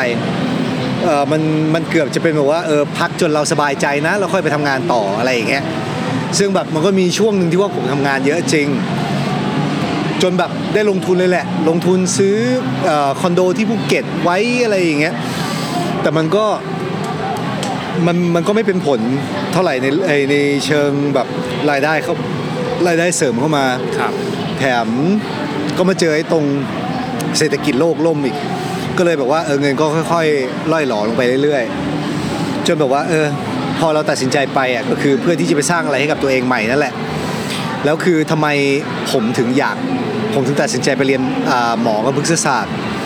เพราะว่าตอนนั้นอะผมกำลังจะไปเรียนที่แคนาดา ตอนนั้นผมเตรียมตัวไว้มากเลย ผมจะไปเรียนเอ่อวิศวะไฟฟ้า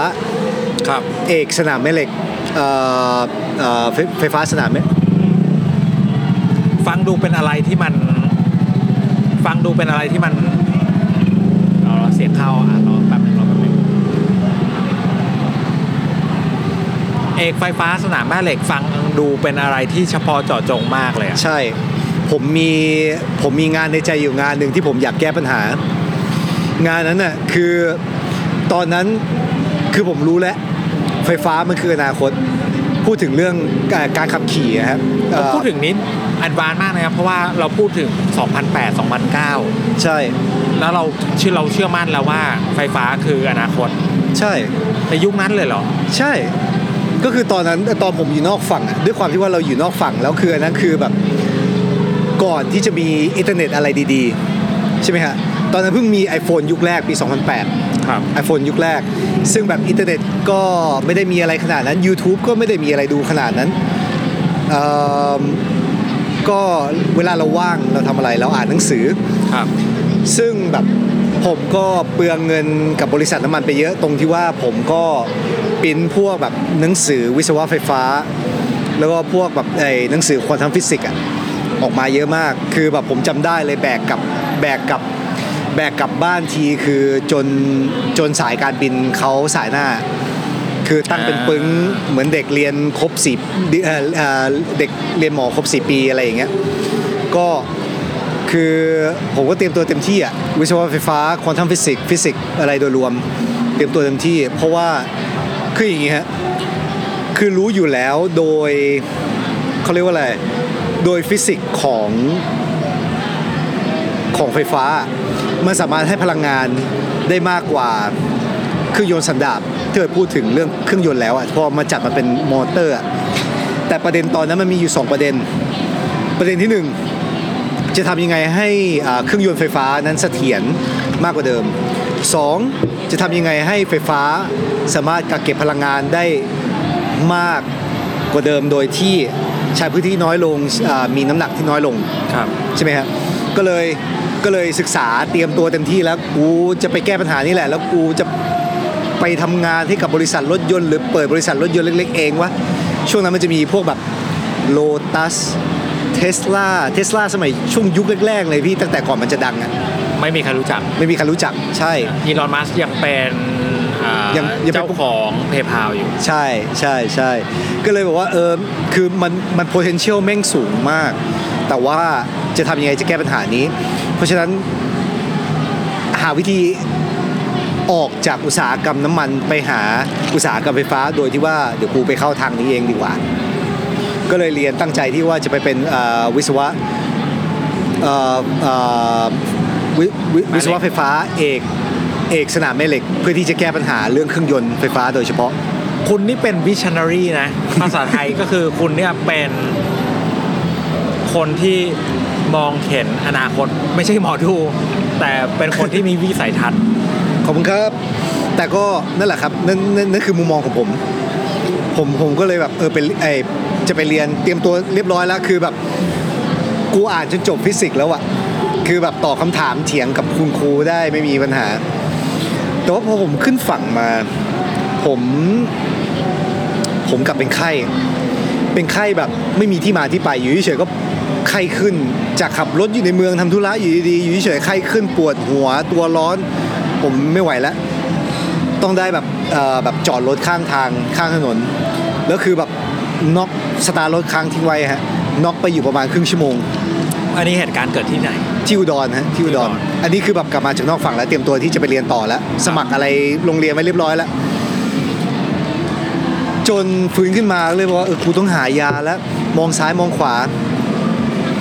มันมีละโชคดีจริง ๆ ร้านขายยาอยู่ข้างถนนพอดี อ่า แต่ต้องเดินข้ามถนนโอเค เดินข้ามถนนไปไปไปซื้อยา ผมก็คิดว่าแบบเออเอ่อเภสัชครับผมเป็นอย่างนี้นะ ในใจคิดว่าก็น่าจะได้พาราแหละ เพราะเราก็เคยจ่ายให้กับพวกแบบนักประดาน้ำอะไรอย่างเงี้ย แต่ปรากฏว่าเภสัชให้ฟ้าทลายโจรผม เอ้าอืมสมุนไพรสมุนไพรฟ้าทลายโจรผมก็แบบจะช่วยได้เหรอ อันนี้คืออันนี้คือจากมุมมองของคนที่แบบว่า เคยไม่ชอบผักมาตลอดทั้งชีวิต แล้วก็ออกกำลังกายแล้วกินผักเฉพาะแค่บอกว่าเอาไฟเบอร์ให้มันครบนึกออกใช่ไหมพี่ไม่ได้แบบชอบผักอะไรขนาดนั้นก็อ่าโอเคเขาแนะนำมาอย่างนี้ก็กินไปแล้วกัน อ่าแปลกแปลกแปลกแปลกใช่ ผมกลับบ้านไปกิน 4 เม็ดแล้วก็นอนอย่างที่เขาบอก แต่ปรากฏว่าตื่นมาหาย อืมหายพี่หายเลย คือแบบไข้ก็หายปวดหัวก็หาย คือแบบหายจนแบบ เราดีขึ้นมาก ๆอะครับ จนแบบเฮ้ยฟ้าทะลายโจรดีขนาดนี้ กูเรียนรักษาคนด้วยสมุนไพรดีกว่าวะ ซึ่งมันก่อน คือมันคือ moment นั้นเลยมันคือใช่ไหม moment นั้นเลยมันพี่ คือ moment นี้ที่เราตัดสินใจว่า สนใจเรื่องของพลังงาน แต่เปลี่ยนมาเป็นเรื่องของสุขภาพดีกว่าใช่ อ่าโอเค โมเมนต์นี้เลย ผมก็เลย ผมก็เลยอ่าไปจากตอนแรกคือแบบเลือกคลาสเพื่อที่จะเรียนเรียนวิศวะไฟฟ้าเต็มที่แล้ว สรุปกลายเป็นว่าได้ได้ ได้แบบทิ้งคลาสทั้งหมด แล้วก็เลือกเคมีชีวะเอ่ออะไรพวกนั้นนะพี่เคมีชีวะ แล้วก็แบบร่างกายมนุษย์พื้นฐานอะไรอย่างเงี้ยซึ่งแบบผมไม่ได้เตรียมตัวมาเลย ตอนผมอยู่มปลายผมก็ไม่ได้เรียนสายนี้ ตอนอยู่มปลายผมเรียนอะไรวะผมเรียนสายวิทย์คณิตเหมือนกันแต่ว่าผมเรียนสายคอมพิวเตอร์ แต่เรียนมปลายก็ช่างมันเถอะเพราะว่าเราไปอยู่กลางทะเลมาสิบปีละอ่าใช่ใช่ใช่มันแทบจะไม่สำคัญละใช่ แต่ว่าคือแบบผมโฟกัสเรื่องฟิสิกส์มาตลอดนี่พี่อ๋ออ่อ่าใช่โฟกัสเรื่องฟิสิกส์มาตลอดไม่ว่าจะเป็นเรื่องคอมพิวเตอร์หรือว่าเรื่องแบบ physical คือเรื่องธรรมชาติฟิสิกส์ก็ตามครับอแบบฟิสิกส์มาตลอด ครับ แล้วคือแบบอยู่เฉยๆมาพลิกมาเป็นเคมีกับชีวะอย่างเงี้ย คือแบบผมก็เอะใจอยู่ว่ากูจะเรียนได้บอกว่ากูไม่เคยเรียนมาก่อน อ่าอะไรอย่างเงี้ย แต่ก็ไปเรียนไป เอ้า ง่ายว่ะ เคมีกับชีวะเสือกง่ายสำหรับผม อ่าก็เลยแบบเออซึ่ง คนฟังหลายคนเริ่มเกลียดแล้ว เออผมผมก็เลยเรียนไปผมผมผมก็ได้ A ของผมนะก็ก็ง่ายไปของผมก็เรียนไปเอิ่มแล้วคือ อ่าขอชนก่อนขอชนก่อนขอชนขอชนเออแล้วคือ เรียนไปก็เรียนควบคู่ไปกับแบบร่างกายมนุษย์พื้นฐาน ก็ไม่มีปัญหาอะไรเพราะว่าพวกนี้มันท่องจำเฉยๆก็แบบอ่านไปก็รู้หมดก็สอบได้อะไรอย่างเงี้ยครับแต่ว่าก็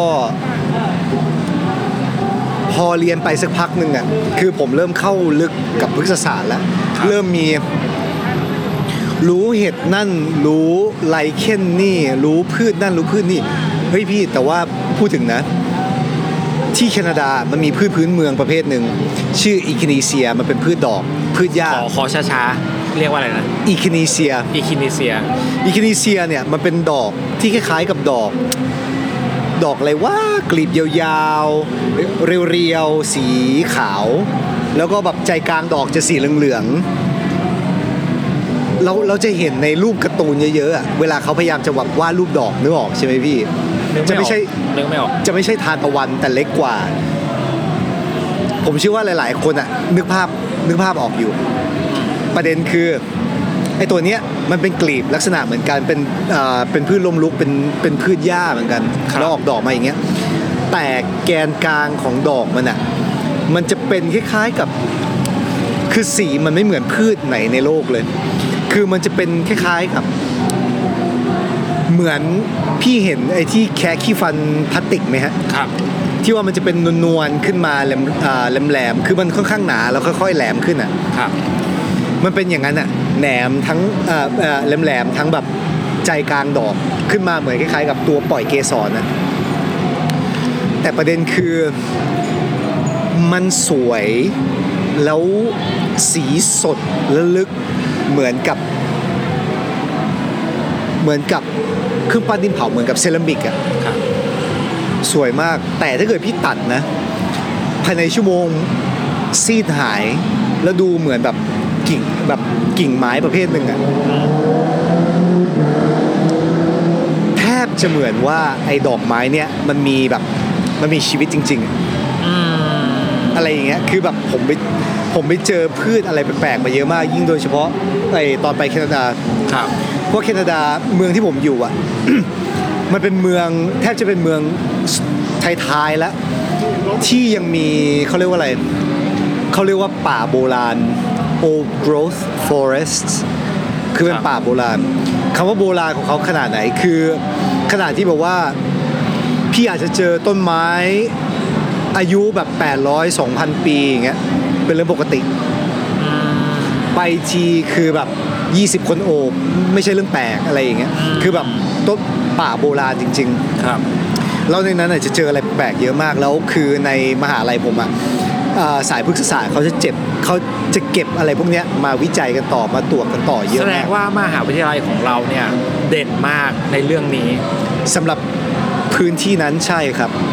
ก็เลยแบบเรื่องพืชเนี่ยค่อนข้างที่จะเด่น ซ้ำอีกทีได้ไหมเมืองเราคือวิกตอเรียอะไรนะวิกตอเรียบริติชโคลัมเบียครับผมอ่าอยู่ทางตะวันตกของแคนาดาแคนาดา สุดทางตะวันตกเลยก็คือแบบอยู่เหนือซีแอตเทิลหรืออ่าของสหรัฐของสหรัฐนิดเดียวเอง คือขึ้นเรือจากไอสหรัฐไปเมืองผมเร็วกว่าขึ้นเรือจากแวนคูเวอร์เอ่อของแคนาดาเนี่ยมามาเมืองผมใช่อ่าโอเคก็คือเป็นเมืองท้ายๆแล้วแล้ว เรื่องพืชเนี่ยมันเลยกลายเป็นธรรมชาติ ถึงขั้นที่บอกว่าไอคนพื้นเมืองเนี่ยมันมีศาสตร์ศาสตร์ในเชิงการรักษาโดยการใช้พืชท้องถิ่นเนี่ยอยู่แล้ว จะไม่ใช่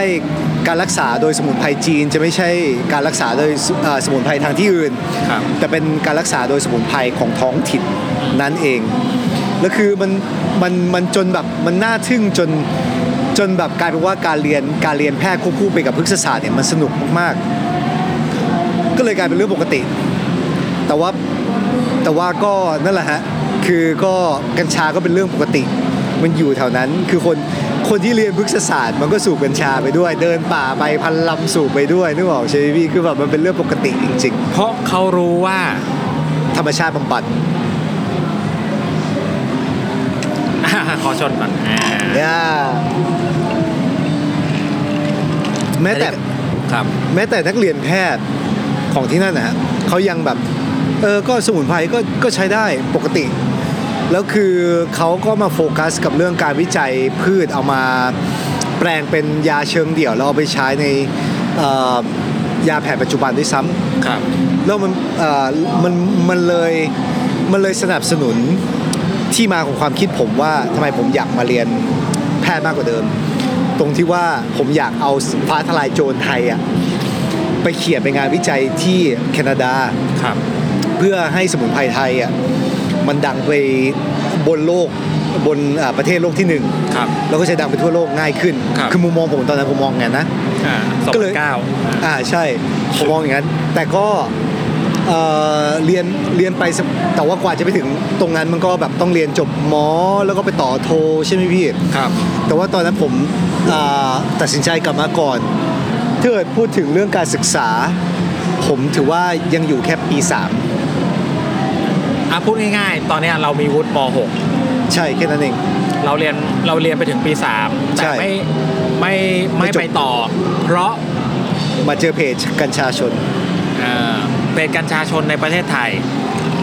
ที่คุยเรื่องของกัญชาใช่แล้วครับแม็กซ์รู้สึกว่า เฮ้ยเพจนี้ดีนะ แต่เนื้อหามันเข้มข้นได้กว่านี้ ใช่ เออ พูดถึงเรื่องประโยชน์ของกัญชานะฮะคือประโยชน์มันมีมากกว่านั้นเยอะ อันนี้เหตุผลนี่เลยเหรอ ที่ทำให้เราว่าฟักอิดกูกลับใช่บ้านกูกลับบ้านละ ใช่ จริงเหรอ ใช่ จริงจริงๆเหรอ จริง จริงเหรอ จริง เอาพี่คิดดูแล้วกันนะ ตอนตอนนั้นถ้าอันนี้อันนี้อันนี้ก่อนอะโอเคก่อนก่อนนะเนี่ยเอาว่าบริบทให้มันเห็นภาพก่อนนะอ่าถ้าเราเรียนจบเนี่ยเราทำงานเป็นอะไรได้บ้าง ถ้าผมเรียนจบผมจะต้องเป็นแพทย์ต่อที่แคนาดาอีก 4 ปี แล้วอาจจะต่อโทต่อ ต่อโทต่อก็เป็นนักวิจัยต่อยาวหลังจากนั้น อาจจะเปิดคลินิกของตัวเองแค่นั้นเอง แต่ว่าก็คืออยู่แคนาดาต่อยาวๆอีก ไม่ต่ำกว่า 10 ปี แพทย์สมุนไพรเอ่อเป็นแพทย์แผนปัจจุบันที่ มีการแนะนำใช้สมุนไพรบางส่วน แล้วแต่ผู้ป่วยจะเห็นชอบครับผม อ่าอ๋อ โอเค แสดงว่าการใช้พืชในการรักษาในในประเทศแคนาดาเนี่ย เป็นเรื่องที่ยอมรับ ใช่ อ๋อใช่ ประเด็นซึ่งซึ่งซึ่งมันต่างจากสหรัฐถูกไหม ใช่ครับ เยอะมาก ใช่ครับ ในในณเวลานั้นพี่กี่ปีที่แล้วอะ14 ปีที่แล้วอะ ครับ มันคนละเรื่อง คือ ของของแคนาดา อันนี้คล้ายๆกับเมืองไทยกับเรื่องเรียนแพทย์แผนไทยกับแพทย์แผนปัจจุบันตรงที่ว่า ถ้าเรียนแพทย์แผนปัจจุบัน แล้วไปเรียนแบบแพทย์แบบสายสมุนไพรเนี่ยใช้เวลาต่อแค่แบบปี 2 ปีแต่ถ้าจเกิบดแล้วใช่ แต่ถ้าเกิดเรียนแพทย์สายสมุนไพรแล้วไปต่อแพทย์แผนปัจจุบันต้องเรียน 4 ปี ก็เลยผมก็เลยว่าเออเรียนนี้ก็ได้ไหนๆไอชีวะกับเคมีมันก็ง่ายๆแค่นี้เองโอ้โหคนเกลียดเยอะเลยอะขอโทษพูดแบบนี้ขอโทษอ่าไม่จริงๆพี่คือคือผมผมไม่ได้ว่าตัวอะไรขนาดนั้น แต่ว่าตอนนั้นน่ะผมผมผมชอบถึงขั้นที่ว่าผมอ่านงานวิจัยเป็นเป็นเป็นงานอดิเรกอะคือนี่คือเหตุผมว่าทำไมผมถึงกลับมาไทยแล้วผมถึงยังอยู่ได้ในแบบเอ่อ ในสังคมแบบสาธารณสุขหรืออะไรพวกเนี้ยเพราะว่าผมก็อ่านงานวิจัยแล้วก็เปรียบเทียบคุยกับทางแบบคณะแพทย์โรงพยาบาลสาธารณสุขอะไรอย่างเงี้ยได้เรื่อยๆ เพราะผมก็ตามงานวิจัยอยู่เรื่อยๆ แล้วผมก็มีไอ้ข้อมูลค่อนข้างเยอะ อย่างตอนปี 2016 อันนี้คืออยู่กับกัญชาชนมามามาได้สองสองปีแล้ว เราตัดสินใจที่จะเขียนหนังสือนิตยสารเขียนนิตยสาร ซึ่งแบบไกด์ก็บอกเอ้ยสรุปให้หน่อย กัญชาและร่างกายมนุษย์ ผมก็เลย list ให้ แต่ไอ้จังหวะผม list นั้นน่ะผมต้องพิสูจว่าแบบมันมีข้อมูลหลักฐานนะ ซึ่งผมเขียน ผมต้องรีวิวประมาณ 3-400 งานวิจัยอะเพื่อที่จะสรุปมาเป็นแค่สีหน้า นิตยสารนี่ชื่อว่า Highland ครับผมอ่าชื่อเดียวกับร้าน ใช่ครับ โอเค นิตยสารตัวนี้ ถ้าเราอยากจะหาอ่านออนไลน์มีไหมไม่มีแล้วครับoffline offline ก็ไม่มีแล้วครับ คือใครมีโอกาสซื้อได้เมื่อหลายปีที่แล้วอะ เก็บไว้นะ เก็บไว้ครับพอไม่มีอีกไม่แล้วมีอีกแล้ว คือเอาจริง ๆ เราพยายามจะทำเว็บไซต์แล้วก็เอ่อเอามันขึ้นบนเว็บแหละ แต่ว่าเขาเรียกว่าอะไรอะอืม ด้วยความที่ว่าเราทำกันด้วยใจมาตลอดอะเงินหมุนเพื่อที่จะดูแลเว็บไซต์อะมันไม่มี มันก็เลยแบบเออก็ปิดไป แต่ว่าก็หวังว่าหวังว่าอุตสาหกรรมกัญชาในประเทศไทยที่มันกำลังจะเกิดขึ้นเนี่ยจะทำให้เราได้มีโอกาสทำเว็บไซต์นั้นอีกที จะได้แบบยัดข้อมูลที่ใครก็ตามที่สนใจอะจะได้เข้าไปอ่านมัน ครับผมเอ่อ ตอนที่เราทำนิตยสารไฮแลนด์เนี่ยครับfeedback เป็นยังไงบ้าง โดยรวม feedback อันนี้ดีมากอันเดี๋ยวอันนี้ต้องบอกก่อนว่าบริบทของสังคมในไทยตอนนั้นอะกัญชาผิดกฎหมาย คนส่วนใหญ่ในสังคมยังมองว่าเป็นเรื่องที่ไม่ดี ผิดกฎหมายถึงขั้นที่แบบว่าเรานั่ง BTS อะเราอยู่บน BTS MRT ห้ามพูดคำว่ากัญชาเสียงดัง หรืออย่างน้อยอะเราไม่กล้าที่จะพูดเสียงดังเพราะคนยังแบบพอได้ยินคำว่ากัญชา คือแบบเฮ้ยไอ้พวกนี้ทำอะไรผิดกฎหมายวะอะไรอย่างเงี้ยฮะก็เลยกลายเป็นว่าแบบเออพูดแทบไม่ได้ หมอก็แทบจะไม่เอา ก็มีคนแค่บางส่วนอะที่รับฟัง แต่ว่าหลังๆมาเขาก็เริ่มแบบพูดมากขึ้นรับมากขึ้นนั่นแหละ แต่ว่าพวกผมเชื่อว่าตอนนั้นน่ะนิตยสารเล่มนั้นมันเป็นตัวจุดประกาย ให้คนกล้าออกมาพูดมากขึ้น ครับ ครับผม วิทยาศาสตร์เหรอ หรือการเมือง ทั้งคู่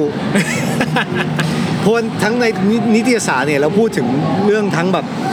ประวัติการเมืองสังคม ทางการแพทย์วิทยาศาสตร์ แล้วก็ทั้งภาคการเมืองแล้วก็ทั้งภาควิทยาศาสตร์หรือทางการแพทย์เนี่ยก็หยิบยกกันมาเข้ามาในที่ประชุมกันต่อแล้วก็พูดกันต่อว่าแบบเฮ้ยได้เหรอวะ ใช่เหรอวะ ซึ่งก็โชคดีตรงที่ว่าแบบเออก็มีแบบแพทย์ที่มีชื่อมีเสียงหลายคนก็ออกมาพูดมาเห็นด้วยจริง ๆ แต่แต่แน่นอนนี่คือก่อนก่อนเรื่องจะมีการก่อนจะมีเรื่องการเมืองเข้ามา ก็คุยกันแค่เฉพาะในวงแพทย์ สาธารณสุขจัดประชุมบ้างโรงพยาบาลนั้นบ้าง หรือว่ามหาลัยนี้บ้างจัดประชุม แต่เราก็วนกันอยู่แค่นั้น ในช่วงแรก อันนี้สงสัยๆครับ ตอนที่เราเริ่มผลักดันเรื่องกัญชาเนี่ยเราและเพื่อนๆและเครือข่ายของเราเริ่มผลักดันเรื่องกัญชา มีต่างชาติเข้ามาแจมกับเราไหมมีต่างชาติเข้ามาแบบเฮ้ยเฮ้ยสิ่งที่ยูทำกำลังกำลังเป็นปรากฏการณ์ใหม่ สิ่งที่ประเทศไทยกำลังทำมันเป็นสิ่งที่ดี สิ่งที่กำลังจะเกิดขึ้นเนี่ยมันจะเปลี่ยนประวัติศาสตร์ อะไรก็แล้วแต่ที่กำลังจะเกิดขึ้น มีใครมาแจมกับเราบ้าง เยอะครับ พูดแล้วก็ขนลุกเอิ่มมีเอิ่มเขาเรียกว่าอะไรอะ activist คนหนึ่งจากแคนาดาเป็นผู้หญิง ตอนนี้เขาก็เอิ่มดันยาวแล้วเรื่องกัญชาในแคนาดา ก็ก็สนับสนุนพูดชื่อได้ไหม ผมจำชื่อเขาไม่ได้สุดยอดโอเค ขอบคุณมาก จบครับผม แล้วก็เอิ่มใครอีกอะ แล้วก็มี Alan Dronkers Alan Dronkers นี่คือเป็นลูกชายของผู้ก่อตั้งบริษัท Sensi Seeds Sensi Seeds เนี่ยถือว่าเป็นหนึ่งในบริษัทเอ่อที่ผลิตเมล็ดกัญชาที่ใหญ่ที่สุดในโลก อยู่ที่เนเธอร์แลนด์เนเธอร์แลนด์เนเธอร์แลนด์เนี่ยเนเธอร์แลนด์ขึ้นชื่อเรื่องกัญชาอยู่แล้ว ถูก เพราะอะไร เพราะว่าคนเนเธอร์แลนด์เขาแบบ คนยุโรปเนอะพี่เนาะเขามีขอบเขตของเขาตรงที่ว่าแบบเอออะไรที่มันรับได้อะไรที่สังคมรับได้ ก็จัดระเบียบให้เขาซะ ซึ่งในเนเธอร์แลนด์เนี่ยทั้งประเทศผิดกฎหมายพี่กัญชา แต่เฉพาะอัมสเตอร์ดัมอะที่มันถูกกฎหมาย แล้วถูกกฎหมายเฉพาะในร้านด้วยในร้าน coffee shop โค้ดของโค้ด coffee shop คือเขาเรียกว่า coffee shop แต่จริง ๆ แล้ว ก็คือร้านขายกัญชาแหละแต่ถ้าเกิดจะกินกาแฟก็ไปก็ไปคาเฟ่ครับเขาจะเรียกอย่างนั้นซึ่ง เขาแบบเฮ้ยพวกยูทำดีมากทำเลย ก็หนึ่งในต้นทางเมล็ดดีๆ ที่ทำให้เกิดบริษัทผมนะก็เมล็ดไทยนี่แหละ แม่พันธุ์ไทยนี่แหละ อะไรอย่างเงี้ยคือแบบเขาพูดแบบประมาณว่า เออถ้าเกิดเมล็ดพันธุ์ไทยเออถ้าเกิดกฎหมายไทยถูกกฎหมายเมื่อไหร่ผมพร้อมที่จะแบบเข้ามาช่วยทุกอย่างเลย เอาเมล็ดพันธุ์กลับคืนมาอะไรอย่างเงี้ยกลับมาท้องถิ่นผมยินดีมากเลย ซึ่งแบบมีคนอย่างเงี้ย เยอะมากในช่วงตอนที่เรากำลังทำนิตยสารเป็นฟีดแบ็กที่ดีพี่อย่างที่ผมอย่างที่ผมบอกฝรั่งอะพูดถึงเรื่องกัญชาไทยดีมาก แต่มีครัแต่บคนไทยอะดันกันอยู่ดันมันไม่ใช่มันเป็นเรื่องที่ไม่ดีนะอย่างนู้นอย่างนี้ แต่คือแบบฝรั่งแบบชื่นชมมาตลอด พอมาไทยก็แบบไปเข้าเกาะบ้างไปเข้าแบบร้านสไตล์ลาสตาเลเก้บ้างก็รู้ว่าเป็นที่เดียวที่สามารถหากัญชาได้อะไรอย่างเงี้ยมันครับมัน เออมันมันน่าเสียดาย แต่ก็ดีแล้วแหละ ที่ว่าเราก็มาถึงจุดตรงที่ว่าเราก็เปิดมากพอที่ว่าทำให้กัญชาถูกกฎหมาย มองไปในอนาคตครับพรบตอนนี้ยังไม่ออกนะ EP ที่เรากำลังคุยกันอยู่นี้ โอ้ยใจเย็นๆเดี๋ยวสั่งเบียร์เพิ่มสั่งเบียร์เพิ่ม ขอขอขอสิ่งครับอะในใน ช่วงเวลานี้ที่พรบยังไม่ออก พี่อะจำได้ว่าแม็กซ์เคยบอกพี่ว่าเฮ้ยพี่ไม่ต้องห่วง เดี๋ยวพรบออก ปีที่แล้วใช่ไหมใช่ ที่ที่แม็กบอกพี่อะปีที่แล้ว ใช่ครับขอบคุณครับ ปีที่แล้ว อะปีที่แล้ว จนถึงตอนเนี้ยมันยังไม่ออกเนี่ย ยังไม่ออกเรามีความเห็นยังไงบ้าง การเมืองพี่การเมืองล้วนล้วนๆใช่ไหมคืการอไม่ เมืองการเมืองแปลว่าอะไร ๆการเมืองคือเอ่อบุคลากรที่อยู่ในรัฐสภาพยายามชิงได้สิ่งชิงดี ให้ตัวเองดูดีหรือให้อีกฝ่ายดูไม่ดี อ่า เพื่อที่ตัวเองคิดว่ามันจะมีอิทธิพลในการเลือกตั้งครั้งต่อไป ครับ ครับ เท่านั้นครับผม กระแสกัญชาณเดือนมกราคมปี 2023 เป็นยังไง กระแสกัญชา ค่อนข้างที่จะชัดเจน ตรงที่ว่า มันหนีไม่พ้นแล้วสาธารณสุขสาธารณสุขพยายามจะพูดว่าเอากัญชากลับไปเป็นยาเสพติดอีกครั้ง แล้วให้ใช้แค่ทางการแพทย์ มันเป็นไปไม่ได้ มันเหมือนแบบว่าเออพอได้เปิดซิงคนแล้วเนี่ยแล้วจะทำให้เขาเป็นเอ่อเขาเรียกว่าอะไรนะเวอร์จินอีกทีอะมันเป็นไปไม่ได้ ตอนนี้คนทั้งประเทศอะได้รู้แล้วว่ากัญชาถูกกฎหมายเป็นยังไง ใช่มีบางคนที่ไม่เห็นชอบเพราะเขาไม่ได้ใช้กัญชา แต่มีคนอีกหลาย ๆ คนเนี่ยที่อาจจะได้โอกาสในการรักษามากขึ้น อาจจะได้โอกาสในการเข้าถึงกัญชามากขึ้น เพราะว่าอันนี้คือเรื่องจริง คนที่อยากใช้กัญชาในเชิงการรักษา ไม่สามารถเข้าถึงกัญเอ่อกัญชาทางการแพทย์ได้เพราะกฎเกณฑ์ของสาธารณสุขแล้วในเวลาเดียวกัน ยังมีในเรื่องโอกาสทางเศรษฐกิจ คือพูดตรงๆ กัญชามันอยู่ในครอบคนครอบครัวของบางคนมานานมากๆ จนมันคืออย่างบางเดียวบางคนนี่เป็นใคร ทั่วไปพี่พูดถึงประชาชนเกษตรกรทั่วไปเลย จนแบบเขาอาจจะไม่รู้วิธีการทำอะไรอย่างอื่น นอกจากการปลูกกัญชาที่ดี คนกลุ่มคนเนี้ยในประเทศไทยนี่เหรอ ใช่ แม้กระทั่งในยุคที่ผิดกฎหมาย ใช่ พี่ถ้าเกิดพี่ไปต่างอำเภอต่างตำบลอยู่ต่างจังหวัดอย่างเงี้ย พี่จะไปเจอบางหมู่บ้านอะที่แบบแม้แต่ผู้ใหญ่บ้านยังปลูกกัญชา เพราะเขาเข้าใจว่ากัญชาใช้เพราะอะไรใช้เพื่ออะไร แล้วเขายังใช้ชีวิตอยู่ในสังคมได้ตามปกติ เนี่ยคือมันคือมันคือวิถีชีวิตของบ้านเราอะมันเราหลีกเราหลีกเลี่ยงเลี่ยงกันไม่ได้จริง ๆ ว่าคแบรับบกัญชามันเป็นยาเสพติดนะทำไปจะทำให้ประเทศพังเพราะเยาวชนจะมันหัวควยอะเอาพูดตรงๆ it's all bullshit แล้วคือมันคือ bullshit ตรงที่ว่าไอ้พวกที่ไม่อยากให้ทำให้ถูกกฎหมายเนี่ยพยายามมาดันนโยบายให้มันไม่ถูกกฎหมาย แค่นั้นเอง ครับ แต่ว่าประชาชนอะเขาใช้เป็นเรื่องปกติ ครับ คนเหนือคนบนเขาอะเขาก็ยังใช้ฝิ่นกันอยู่ ก็เรื่องปกติของเขา คนใต้ก่อนกระท่อมจะถูกกฎหมายเขาก็ใช้กระท่อมของเขา ครับ เพียงแต่คนในพื้นที่อะไม่แจ้งความกันไม่ทำเป็นเรื่องเป็นราวเรื่องใหญ่กัน เพราะว่าเขารู้กันอยู่แล้วว่าบ้านเขาก็ใช้แค่เป็นเรื่องปกติ คุณแค่ต้องยอมรับความจริง มันเป็นพืช มันเป็นพืชถูกต้องครับผม มันโตขึ้นมาจากดิน เอออ่า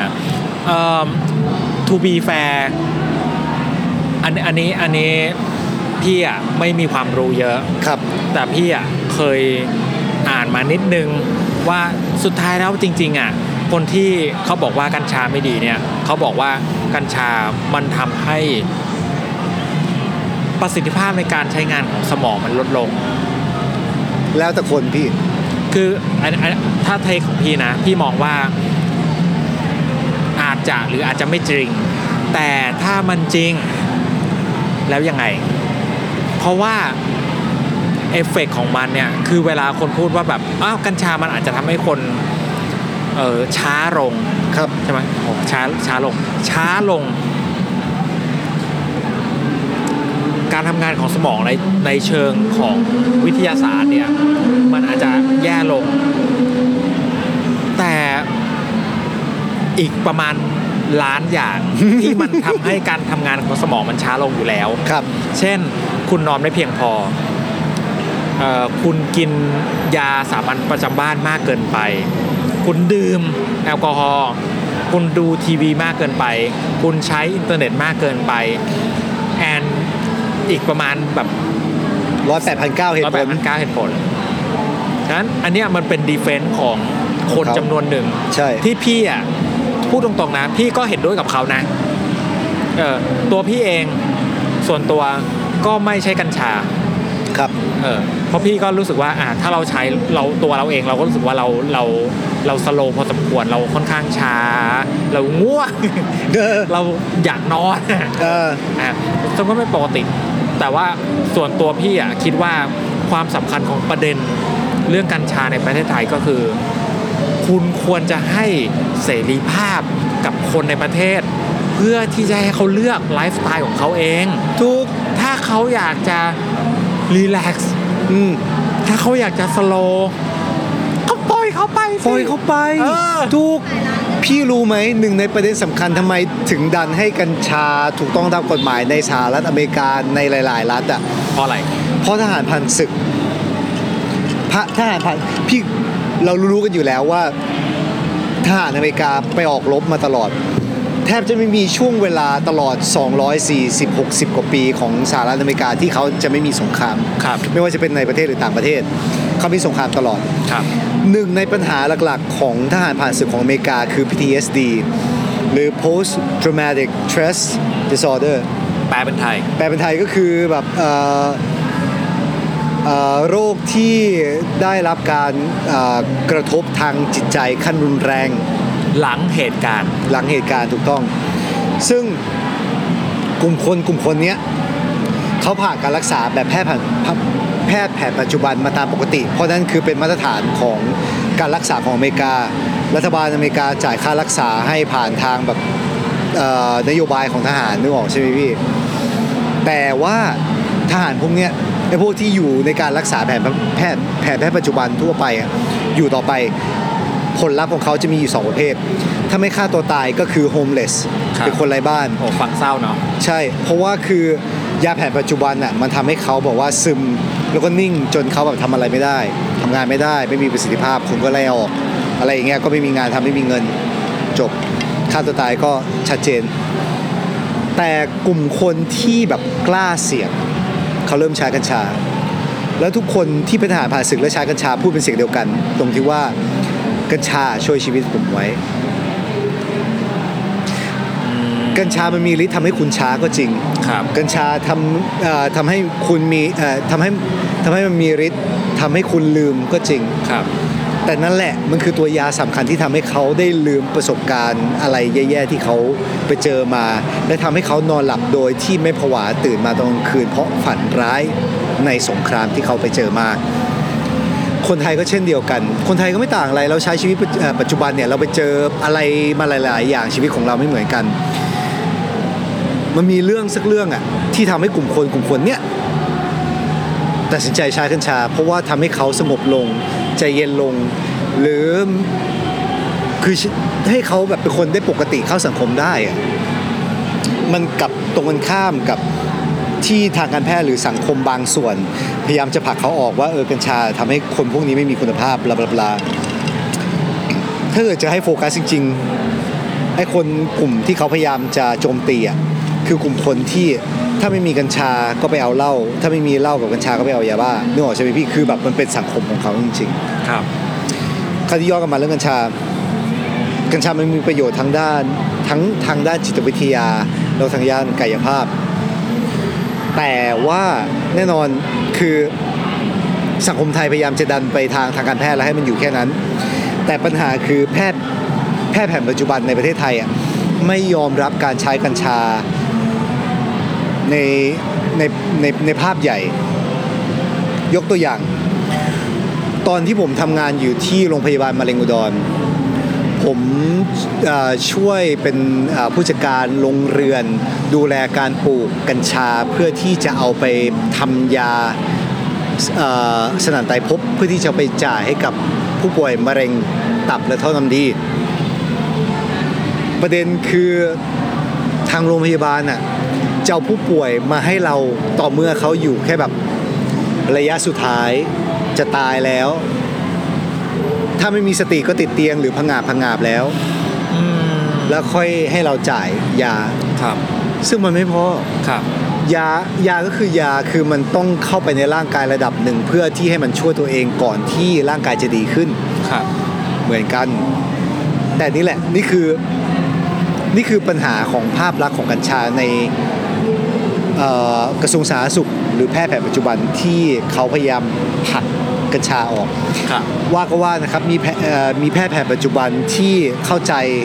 และพยายามดันตรงนี้อยู่ แต่แค่กลุ่มมันจะมีกลุ่มคนกลุ่มคนหนึ่งที่แบบว่าขอแค่มีคำปฏิเสธอะมันกลับกลายเป็นประเด็นใหญ่ทันทีที่เข้ามาอยู่ตลอดครับ มันก็เลยเป็นปัญหาตรงนี้ แต่ถ้าเกิดจะย้อนกลับไปเรื่องแบบเออคนคนสูบกัญชาทำให้ช้าไม่มีประสิทธิภาพในสังคมเราก็กินเหล้ากินเบียร์เพื่อให้พักผ่อนไม่ใช่เหรอพี่เราก็ไปตกปลาเราก็ไปอยู่เลี้ยงหมาเลี้ยงแมว เพื่อให้เราพักผ่อนไม่ใช่เหรอกัญชามันแค่เป็นอีกหนึ่งในทางเลือกทางเลือกที่เราจะ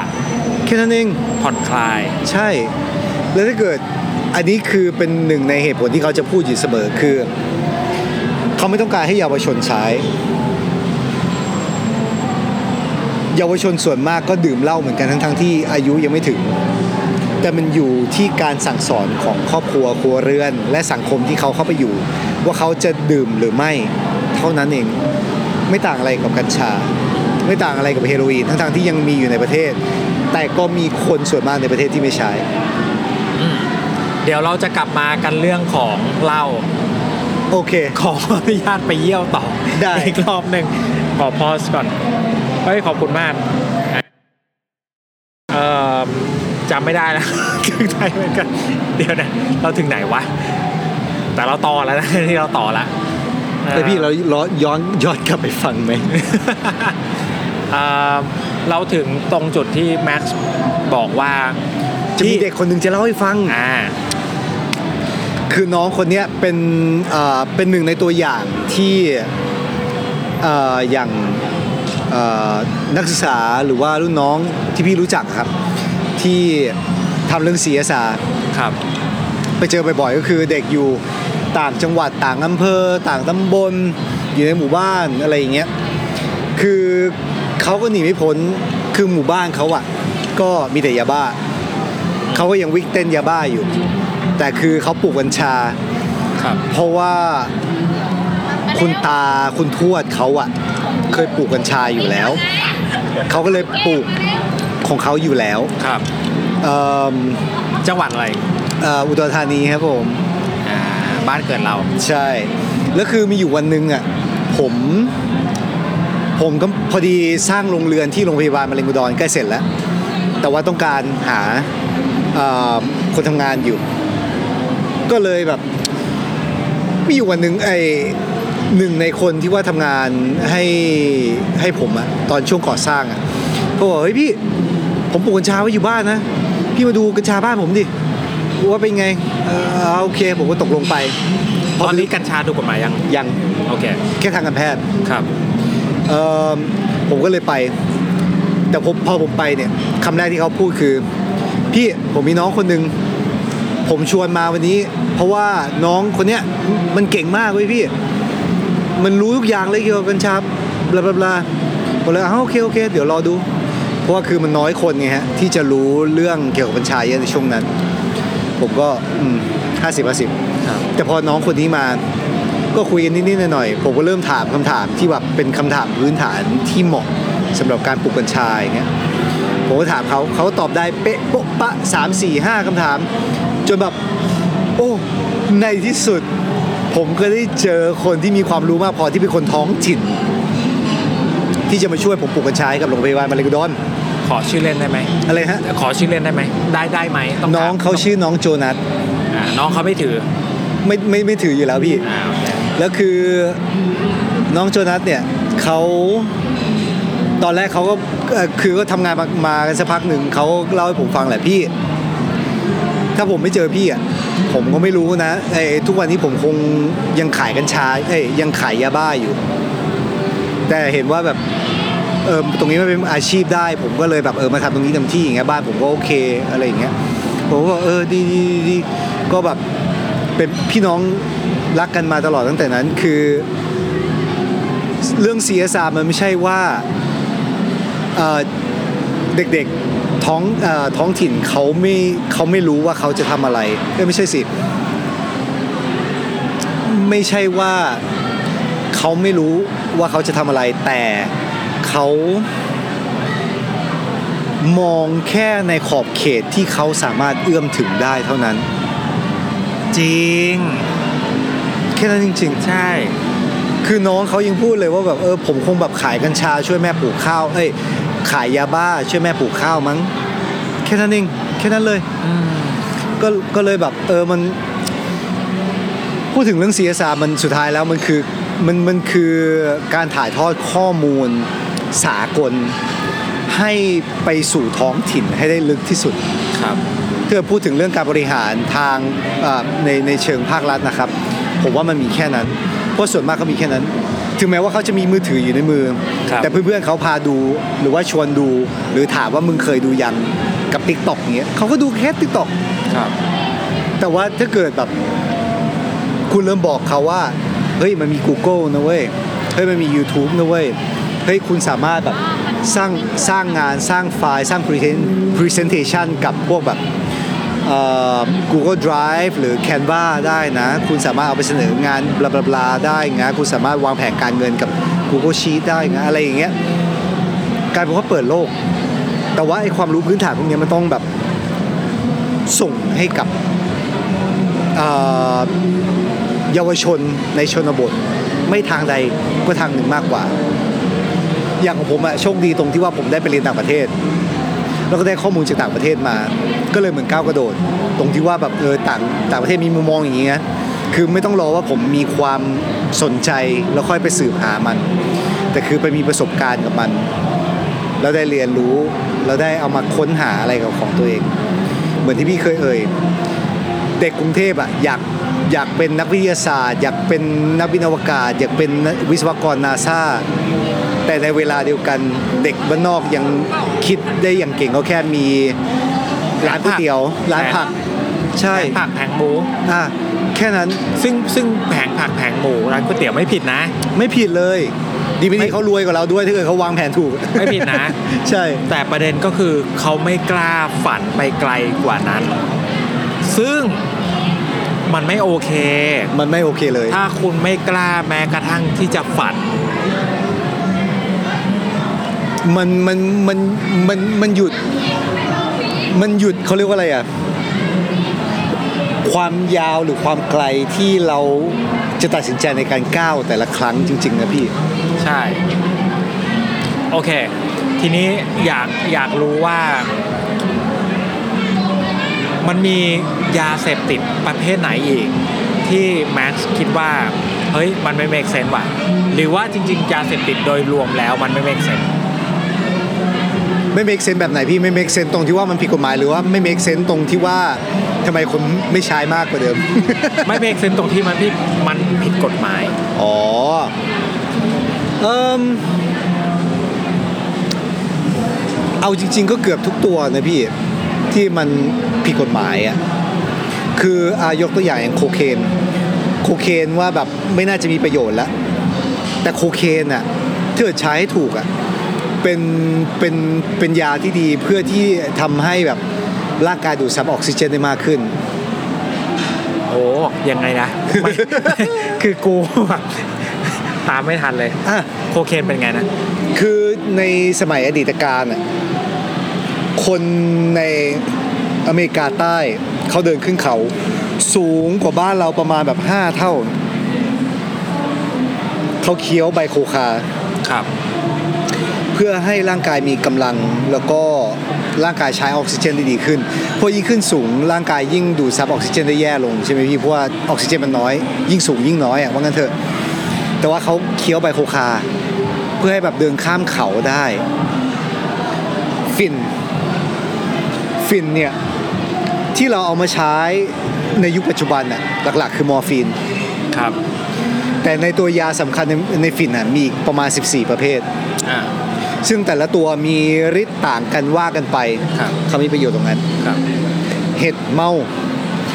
เห็ดเมาเนี่ยถือว่าเป็นยาเสพติดทำให้มึนเมาบลาบลาบลาแต่แต่สำหรับคนเป็นที่เป็นโรคซึมเศร้า กับอาจจะทำให้เขาเรียนรู้วิธีที่ทำให้ตัวเองมีความสุขอีกครั้งด้วยซ้ำนึกออกใช่ไหมพี่มันคือยาแต่ละตัวมันมีประโยชน์ของมันครับมันแล้วแต่ว่าเราเลือกที่จะใช้ยังไงให้มันเป็นประโยชน์ต่อเราสูงสุด ซึ่งถ้าเกิดพูดถึงเรื่องกฎหมายในการบังคับใช้ไม่ไม่อยากให้ใช้ของเสพติดมึนเมาทำให้คนแบบเสียคุณภาพอย่างเงี้ยมันอยู่ที่พฤติกรรม มันไม่ได้อยู่ที่สารหรือสิ่งแล้วมันอยู่ที่พฤติกรรม อย่างที่ผมบอกข้างต้น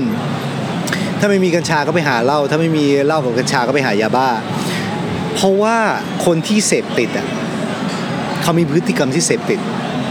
แล้วหลักๆ แล้วเหตุผลที่เขาเสพติด เพราะเขาอยากจะแก้ปัญหาอะไรสักอย่างในตัวเขาเท่านั้น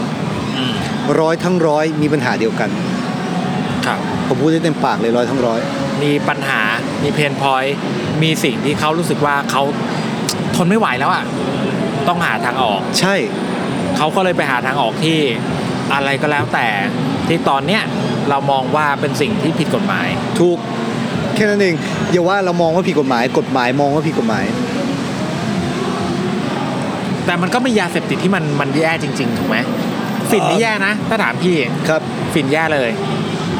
ฝิ่นแย่เลย แต่ว่าอย่างที่ผมบอกพี่ตัวยาหลาย ๆ ตัวในนั้นอะ มันมีประโยชน์มากๆจริงเพฝิ่ราะนฉะนั้น เพราะครับฉะนั้นฝิ่นถ้าใช้ผิด มันก็คือดาบสองคมๆทุกทุกอย่าง กัญชาใช้ผิดก็ก็ดาบสองคมเหล้าเบียร์ก็ดาบสองคมอินเทอร์เน็ตก็ดาบสองคม น้ำมัน ก็ดาบสองคม ยาปฏิชีวนะ ก็ยาสองคม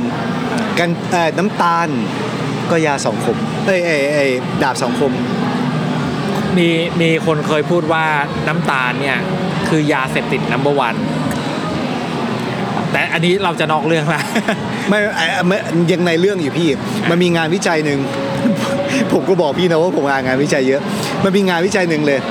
ที่เขาลองเอาให้เด็กอะได้รับได้ได้รับน้ำตาลเอ่อปฏิกิริยาทางสมองของเขาอะไม่ต่างอะไรกับผู้ใหญ่ที่ได้รับโคเคนเลยขออีกครั้งหนึ่งเด็กเอ่อก่อนเอ่อก่อนวัยเจริญพันธุ์ เมื่อเขาได้รับน้ำตาลครับสมองผมเขาเกิดอะไรขึ้น เกิดเอ่อเขาเรียกว่าอะไรเมื่อกี้ผมใช้คำว่าอะไรวะเอิ่มเกิดปฏิกิริยาที่ไม่ต่างอะไรกับผู้ใหญ่ที่ใช้โคเคนเลยด้วยซ้ำน้ำตาลพี่ แต่ถ้าเกิดใช้ผิดคนผิดวัยผิดจังหวะ แย่พอๆกับโคเคนเลย นี่คือน้ำตาลที่แบบถูกกฎหมายโรงงานแบบเป็นแสนล้านทั่วประเทศ แม็กซ์เคยเคยคิดเหมือนพี่ไหมว่า พี่เคยคิดนะว่า เออถ้าโลกของเราเนี่ย น้ำตาลผิดกฎหมาย แต่เลสเซโคเคนถูกกฎหมาย ครับเออมันจะเป็นยังไงวะ เราอาจจะกิน ก๋วยเตี๋ยวใส่โคเคนไม่ใช่ครับ ไม่ใช่ เพราะว่าคนใช้สารอะไรก็ตามอะตั้งแต่น้ำตาลยันยาเสพติดในบริบทของปัจจุบัน คนใช้เพื่อหลีกหนี ความเป็นเดิมๆคุณกินย่างเนื้อกินสลัดทุกวัน อยากกินของหวานบ้างเว้ย กินของมันมาทั้งวัน กูขอโค้กล้างคอหน่อย คุณกินแต่เหล้าแต่เบียร์ก็อาจจะเลิกกินเหล้ากินเบียร์ไปกินอย่างอื่นก็ได้ อันนี้ผมไม่รู้ว่าเขาไปทำอะไรกัน คุณทำงานเบื่อมาทั้งวัน ก็อยากใช้กัญชาพ่อหายเบื่อมาคือมันมันไม่ต่างอะไรคือ all human have vices คือมนุษย์ทุกคนมัน มีอะไรสักอย่างอะที่ทำให้ตัวเองหลุดพ้นของความเป็นสัตว์สังคมนั้นๆเสมอ ถึงคุณจะไม่สูบบุหรี่ไม่กินเหล้าไม่เสพยาไม่กินน้ำตาล ผมเชื่อว่าคุณจะมีงานอดิเรกอะไรสักอย่างที่คุณจะทำในเวลาว่างของคุณนั่นแหละนั่นแหละคือธรรมชาติของมนุษย์ ซึ่งมันไม่เกี่ยวกับยาเสพติดหรือพฤติกรรมหรืออะไรเลย คือมันเป็นธรรมชาติของมนุษย์จริง ๆ มันย้อนกลับมาตรงที่ว่าทำไมคนที่ว่าเสพติดเนี่ยมีพฤติกรรมเสพติดเขาถึงเสพติดอยู่เสมอเพราะเขาแค่อยากจะหลีกหนีออกจากปัญหาในชีวิตประจำวันของเขาเท่านั้นเอง แค่นั้นเลยถ้าเกิดชีวิตประจำวันเขามีความสุขเขาจะไม่แตะอะไรพวกนี้เลยจริงเหรอจริงโอเคเอ่อมีเรื่องอะไรอีกไหมเกี่ยวกับต่างประเทศ ที่ที่เราไม่ค่อยพูดถึงเท่าไหร่อะ แต่มีเรื่องอะไรอีกไหมที่แม็กอยากจะแชร์ ผมว่าคนที่ไปอยู่เมืองนอกอะสุดท้ายแล้วก็จะคิดถึงคิดถึงเมืองไทย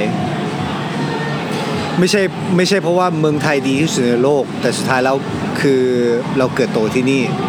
แล้วเราชินกับธรรมชาติของเรา เหมือนคนที่อยู่แคนาดาหรือประเทศไหนก็ตาม ไม่ว่าเขาจะไปอยู่ในสังคมที่ดีกว่าของอของต่างประเทศ เขาคิดถึงบ้านเกิดเหมือนเดิม ถึงแม้ว่ามันจะแย่ขนาดไหนก็ตาม มันเลยกลายเป็นว่าการที่ไปอยู่ต่างประเทศมาเนี่ยมันเป็นโอกาสที่ทำให้เราคิดต่าง อยู่ในสเปซอยู่ในพื้นที่ที่ทำให้เราคิดต่างได้ คิดนอกกรอบได้ นอกเหนือจากขอบเขตความสำคัญที่ มาตรฐานสังคมแต่ละวันที่เราต้องทำตามอะเราทำมันไปปัจจุบันอะไม่ต่างอะไรกับตกเย็นมาไปกินเบียร์แต่จากที่เราเกิดมาจากพื้นที่เนี้ยเราได้ไปต่างประเทศ เราได้ลองอะไรแปลกๆใหม่ๆ ไม่ต่างอะไรกันเลย ใช่บางคนอาจจะรู้สึกแบบสบายใจหรือตรงนั้นเป็นธรรมชาติเขามากกว่า เขาก็อยู่ต่างประเทศนั้นไปเลย ก็มี ไม่ต่างอะไรกับบางคนที่บอกว่าเออได้ลองเหล้าหรือได้ลองบุหรี่หรือกัญชาครั้งแรก ก็กลายเป็นว่าเป็นคนดื่มเหล้าดื่มเบียร์หรือสูบบุหรี่หรือสูบกัญชาไป คือการเดินทางไปในแต่ละที่ที่แตกต่างไป เราแค่จะได้เรียนรู้ว่าตัวเองอะต้องการอะไรมากที่สุด เท่านั้นเองครับผมโอเคเอ่อสามคำถามสุดท้ายก่อนที่เราจะจบพอดแคสต์นี้นะครับครับ คำถามแรกคือ ถ้าวันหนึ่งแม็กซ์มีลูกอะซึ่งวันนี้มีแล้ว ถูกไหมใช่ครับ เราอยากจะส่งลูกเราไปเรียนที่ไหน ไปเรียนเพครับ ราะอะไร ผมอยากส่งลูกผมไปเรียนต่างประเทศ เพราะว่าอยากให้เขาคิดต่างนี่แหละ คืออยากอยู่กับเราทุกวันมากี่ปีจนกว่าเขาไปเรียนต่างประเทศก็ตามอะนั่นคือกรอบกรอบหนึ่งไม่ใช่เพราะว่านั่นคือ limit ที่เราสามารถสอนเขาหรอก แต่มันคือ limit ของสังคมที่เขาจำเป็นที่จะต้องปฏิบัติตามตามระเบียบตามมารยาทมียังไงประเทศในใจไหมอะไรนะฮะมีประเทศในใจไหมแคนาดาเหมือนเดิมครับผมแคนาดาเพราะอะไรแคนาแคนาดาเป็นเป็นอะขอขอชนก่อนได้อ้าวแคนาดา เป็นประเทศที่มีกลุ่มคนที่สุภาพที่สุดในโลก ทำไมต้องสุภาพทำไมไม่เอาเก่ง เอาฉลาด เอาขยัน เพราะว่าผมว่าไม่ว่าคุณจะเก่งคุณจะฉลาด คุณจะขยันแค่ไหน แต่ถ้าเกิดคุณไม่มีมารยาทอะก็ไม่มีใครเอาคุณ คุณไปมีมารยาทเถอะ แล้วให้ธรรมชาติของคุณไม่ว่าคุณจะเก่งคุณจะฉลาดขนาดไหนอะแล้วแต่ลูกผมจะเป็นนะให้เขาเป็นในสิ่งที่เขาต้องการจะเป็น แค่นั้นก็พอคำถามที่สอง ตัวแม็กซ์เองสมมุติว่าในอนาคตเราเลือกไปได้นะ โดยที่ไม่เกี่ยวอะไรกับเรื่องของเรื่องการเงินอะไรทั้งสิ้นเลยนะ ทั้งชีวิตเนี่ยเราจะย้ายไปอยู่สักประเทศหนึ่ง เราอยากไปย้ายไปอยู่ประเทศไหน เพราะอะไร ผมอยู่ประเทศไทยเหมือนเดิม จริงเหรอจริงจริงเหรอจริง เพราะอะไรอะ อาหารความอาหารการกิน ความสุขสบาย ความง่ายๆของสังคมไทยหยุนหยวนๆกันใช่อยู่ว่าหยุนหยวนๆกันมันทำให้สังคมเรามันไม่สะดวกอยู่ระดับหนึ่งในภาพรวม แต่ว่า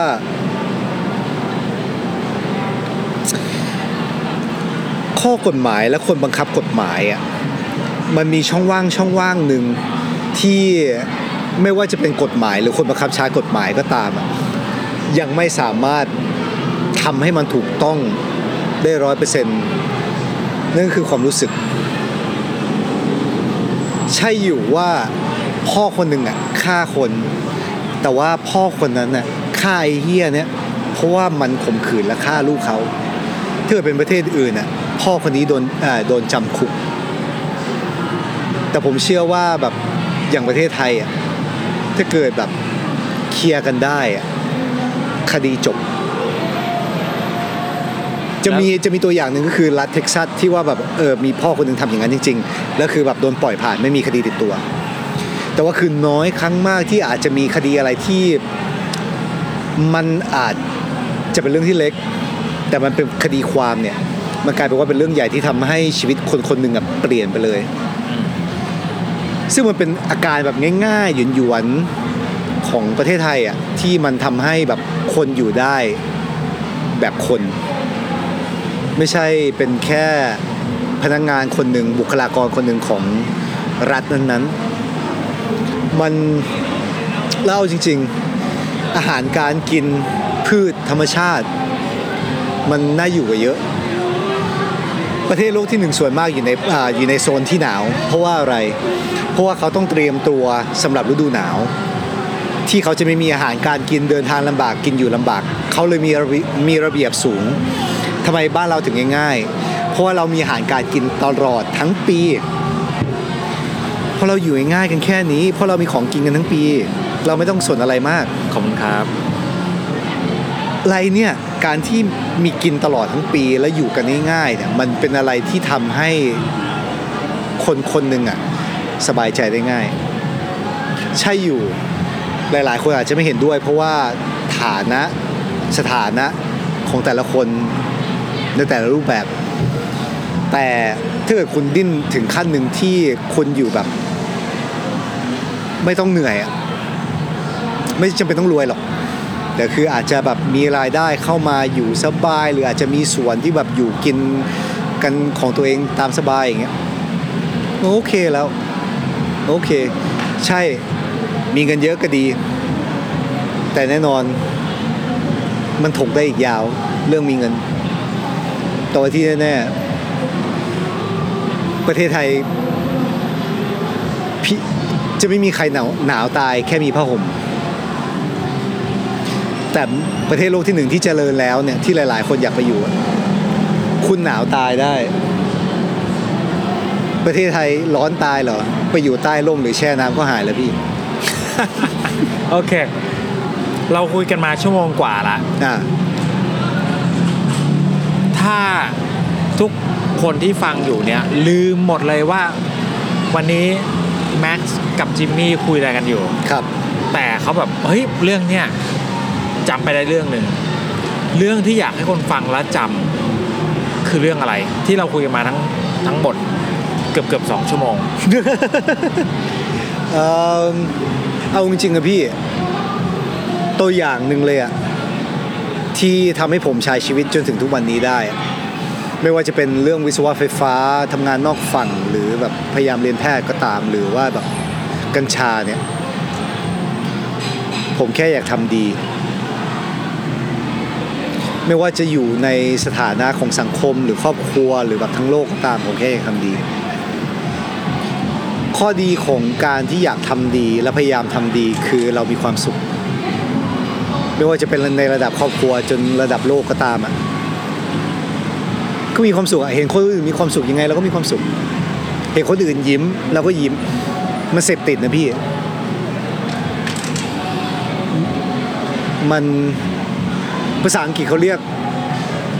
เขาเรียกว่าอะไรวะเขาเรียกอะไรวะ smiles happiness is contagious smile is contagious ขออีกหนึ่งที smile is contagious การยิ้มเป็นโรคติดต่อ ใช่ อะโอเคคือถึงแม้ว่าในในกรณีที่เราตกต่ำที่สุดในชีวิต ซึ่งผมเคยเป็นมา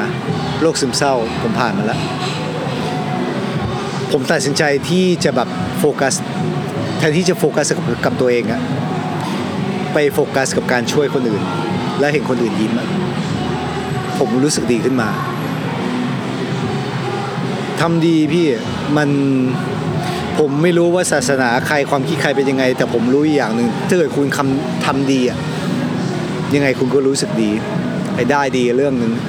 แต่ว่าคุณรู้สึกดีแน่นอนแล้วชีวิตเราจะเหลืออะไรถ้าเกิดเราไม่มีความสุข คนรวยเขาถึงได้พูดไง ว่าเงินใช่ว่าจะให้ความสุขได้เสมอครับผมถ้าแต่ถ้าวันนี้มีเงินก็โอเค โอ้โหโคตรดีเลยพี่เถื่อมีเงินเยอะๆเนี่ยโอ้ยโอ้ยสุดยอด โอเค ถ้าถ้าคนที่ฟังอยู่นะครับ แล้วอยากจะ รู้ว่าแม็กซ์อยู่ที่ไหนแม็กซ์แชร์ข้อมูลผอมลงว่ะอ่าชิบหายเลยแกมีอะไรเอาคุยได้คุยได้คุยได้คุยได้ไม่เป็นไร Sorry, sorry, sorry ไม่คุยได้ก็ได้อะไรอย่าไปคุยด้วยพี่เดี๋ยวไปคุยด้วยก็ได้ก็ได้ก็ได้ไอ้ลูกค้าครับผมอ่าโอเค happiness is contagious อ่าความความสุสุขขเป็นโรคระบาด เป็นโรคติดต่อ เป็นโรคติดต่อ ใช่ ถ้าเราเห็นคนข้างๆมีความสุข เรามีความสุขด้วย เราก็เผลอยิ้ม ใช่ อะโอเค ถ้าคนที่ฟังอยู่ตอนนี้เขาอยากจะติดตามแม็กซ์บอกว่า เอ้ย ฟัง EP นี้แล้ว เออ พี่แม็กแม่งเจ๋งว่ะเขาตามได้ที่ไหนบ้าง ตามผมได้ที่ Face Facebook ชื่อ a r a n e v e r y แต่สะกดเป็นภาษาอังกฤษนะครับ สะกด A R U N เว้นวรรค A V E R Y หรือที่ Instagram ชื่อ max m a x dot magnanimous magnanimous ขอให้เปิด Google เองนะครับ ว่าสะกดยังไงผมก็จำไม่ได้เหมือนกันสุดยอด อ่าโอเค สุดท้ายอยากจะฝากอะไรถึงคนฟังบ้าง ไม่ว่าวันจะแย่แค่ไหน แค่แค่แค่คิดเถอะว่าทั้งชีวิตและจักรวาลของคุณน่ะขึ้นอยู่กับทัศนคติของคุณแค่นั้น คุณอยากมีแค่คุณอยากมีความสุขคุณแค่ยิ้ม คุณอยากรู้สึกคุณอยากคุณอยากรู้สึกดี คุณก็ให้ ถ้าคุณอยากรู้สึกเศร้า ก็คิดถึงเพลงเศร้าๆ แล้วเรื่อง เรื่องแย่ๆที่เกิดขึ้นในชีวิตของคุณ เพราะฉะนั้นทุกอย่างขึ้นอยู่กับทัศนคติและการตัดสินใจของคุณ ขอชนแก้วหน่อยครับ โอ้ สุดยอดมากเลย ขอบคุณมากครับ อืม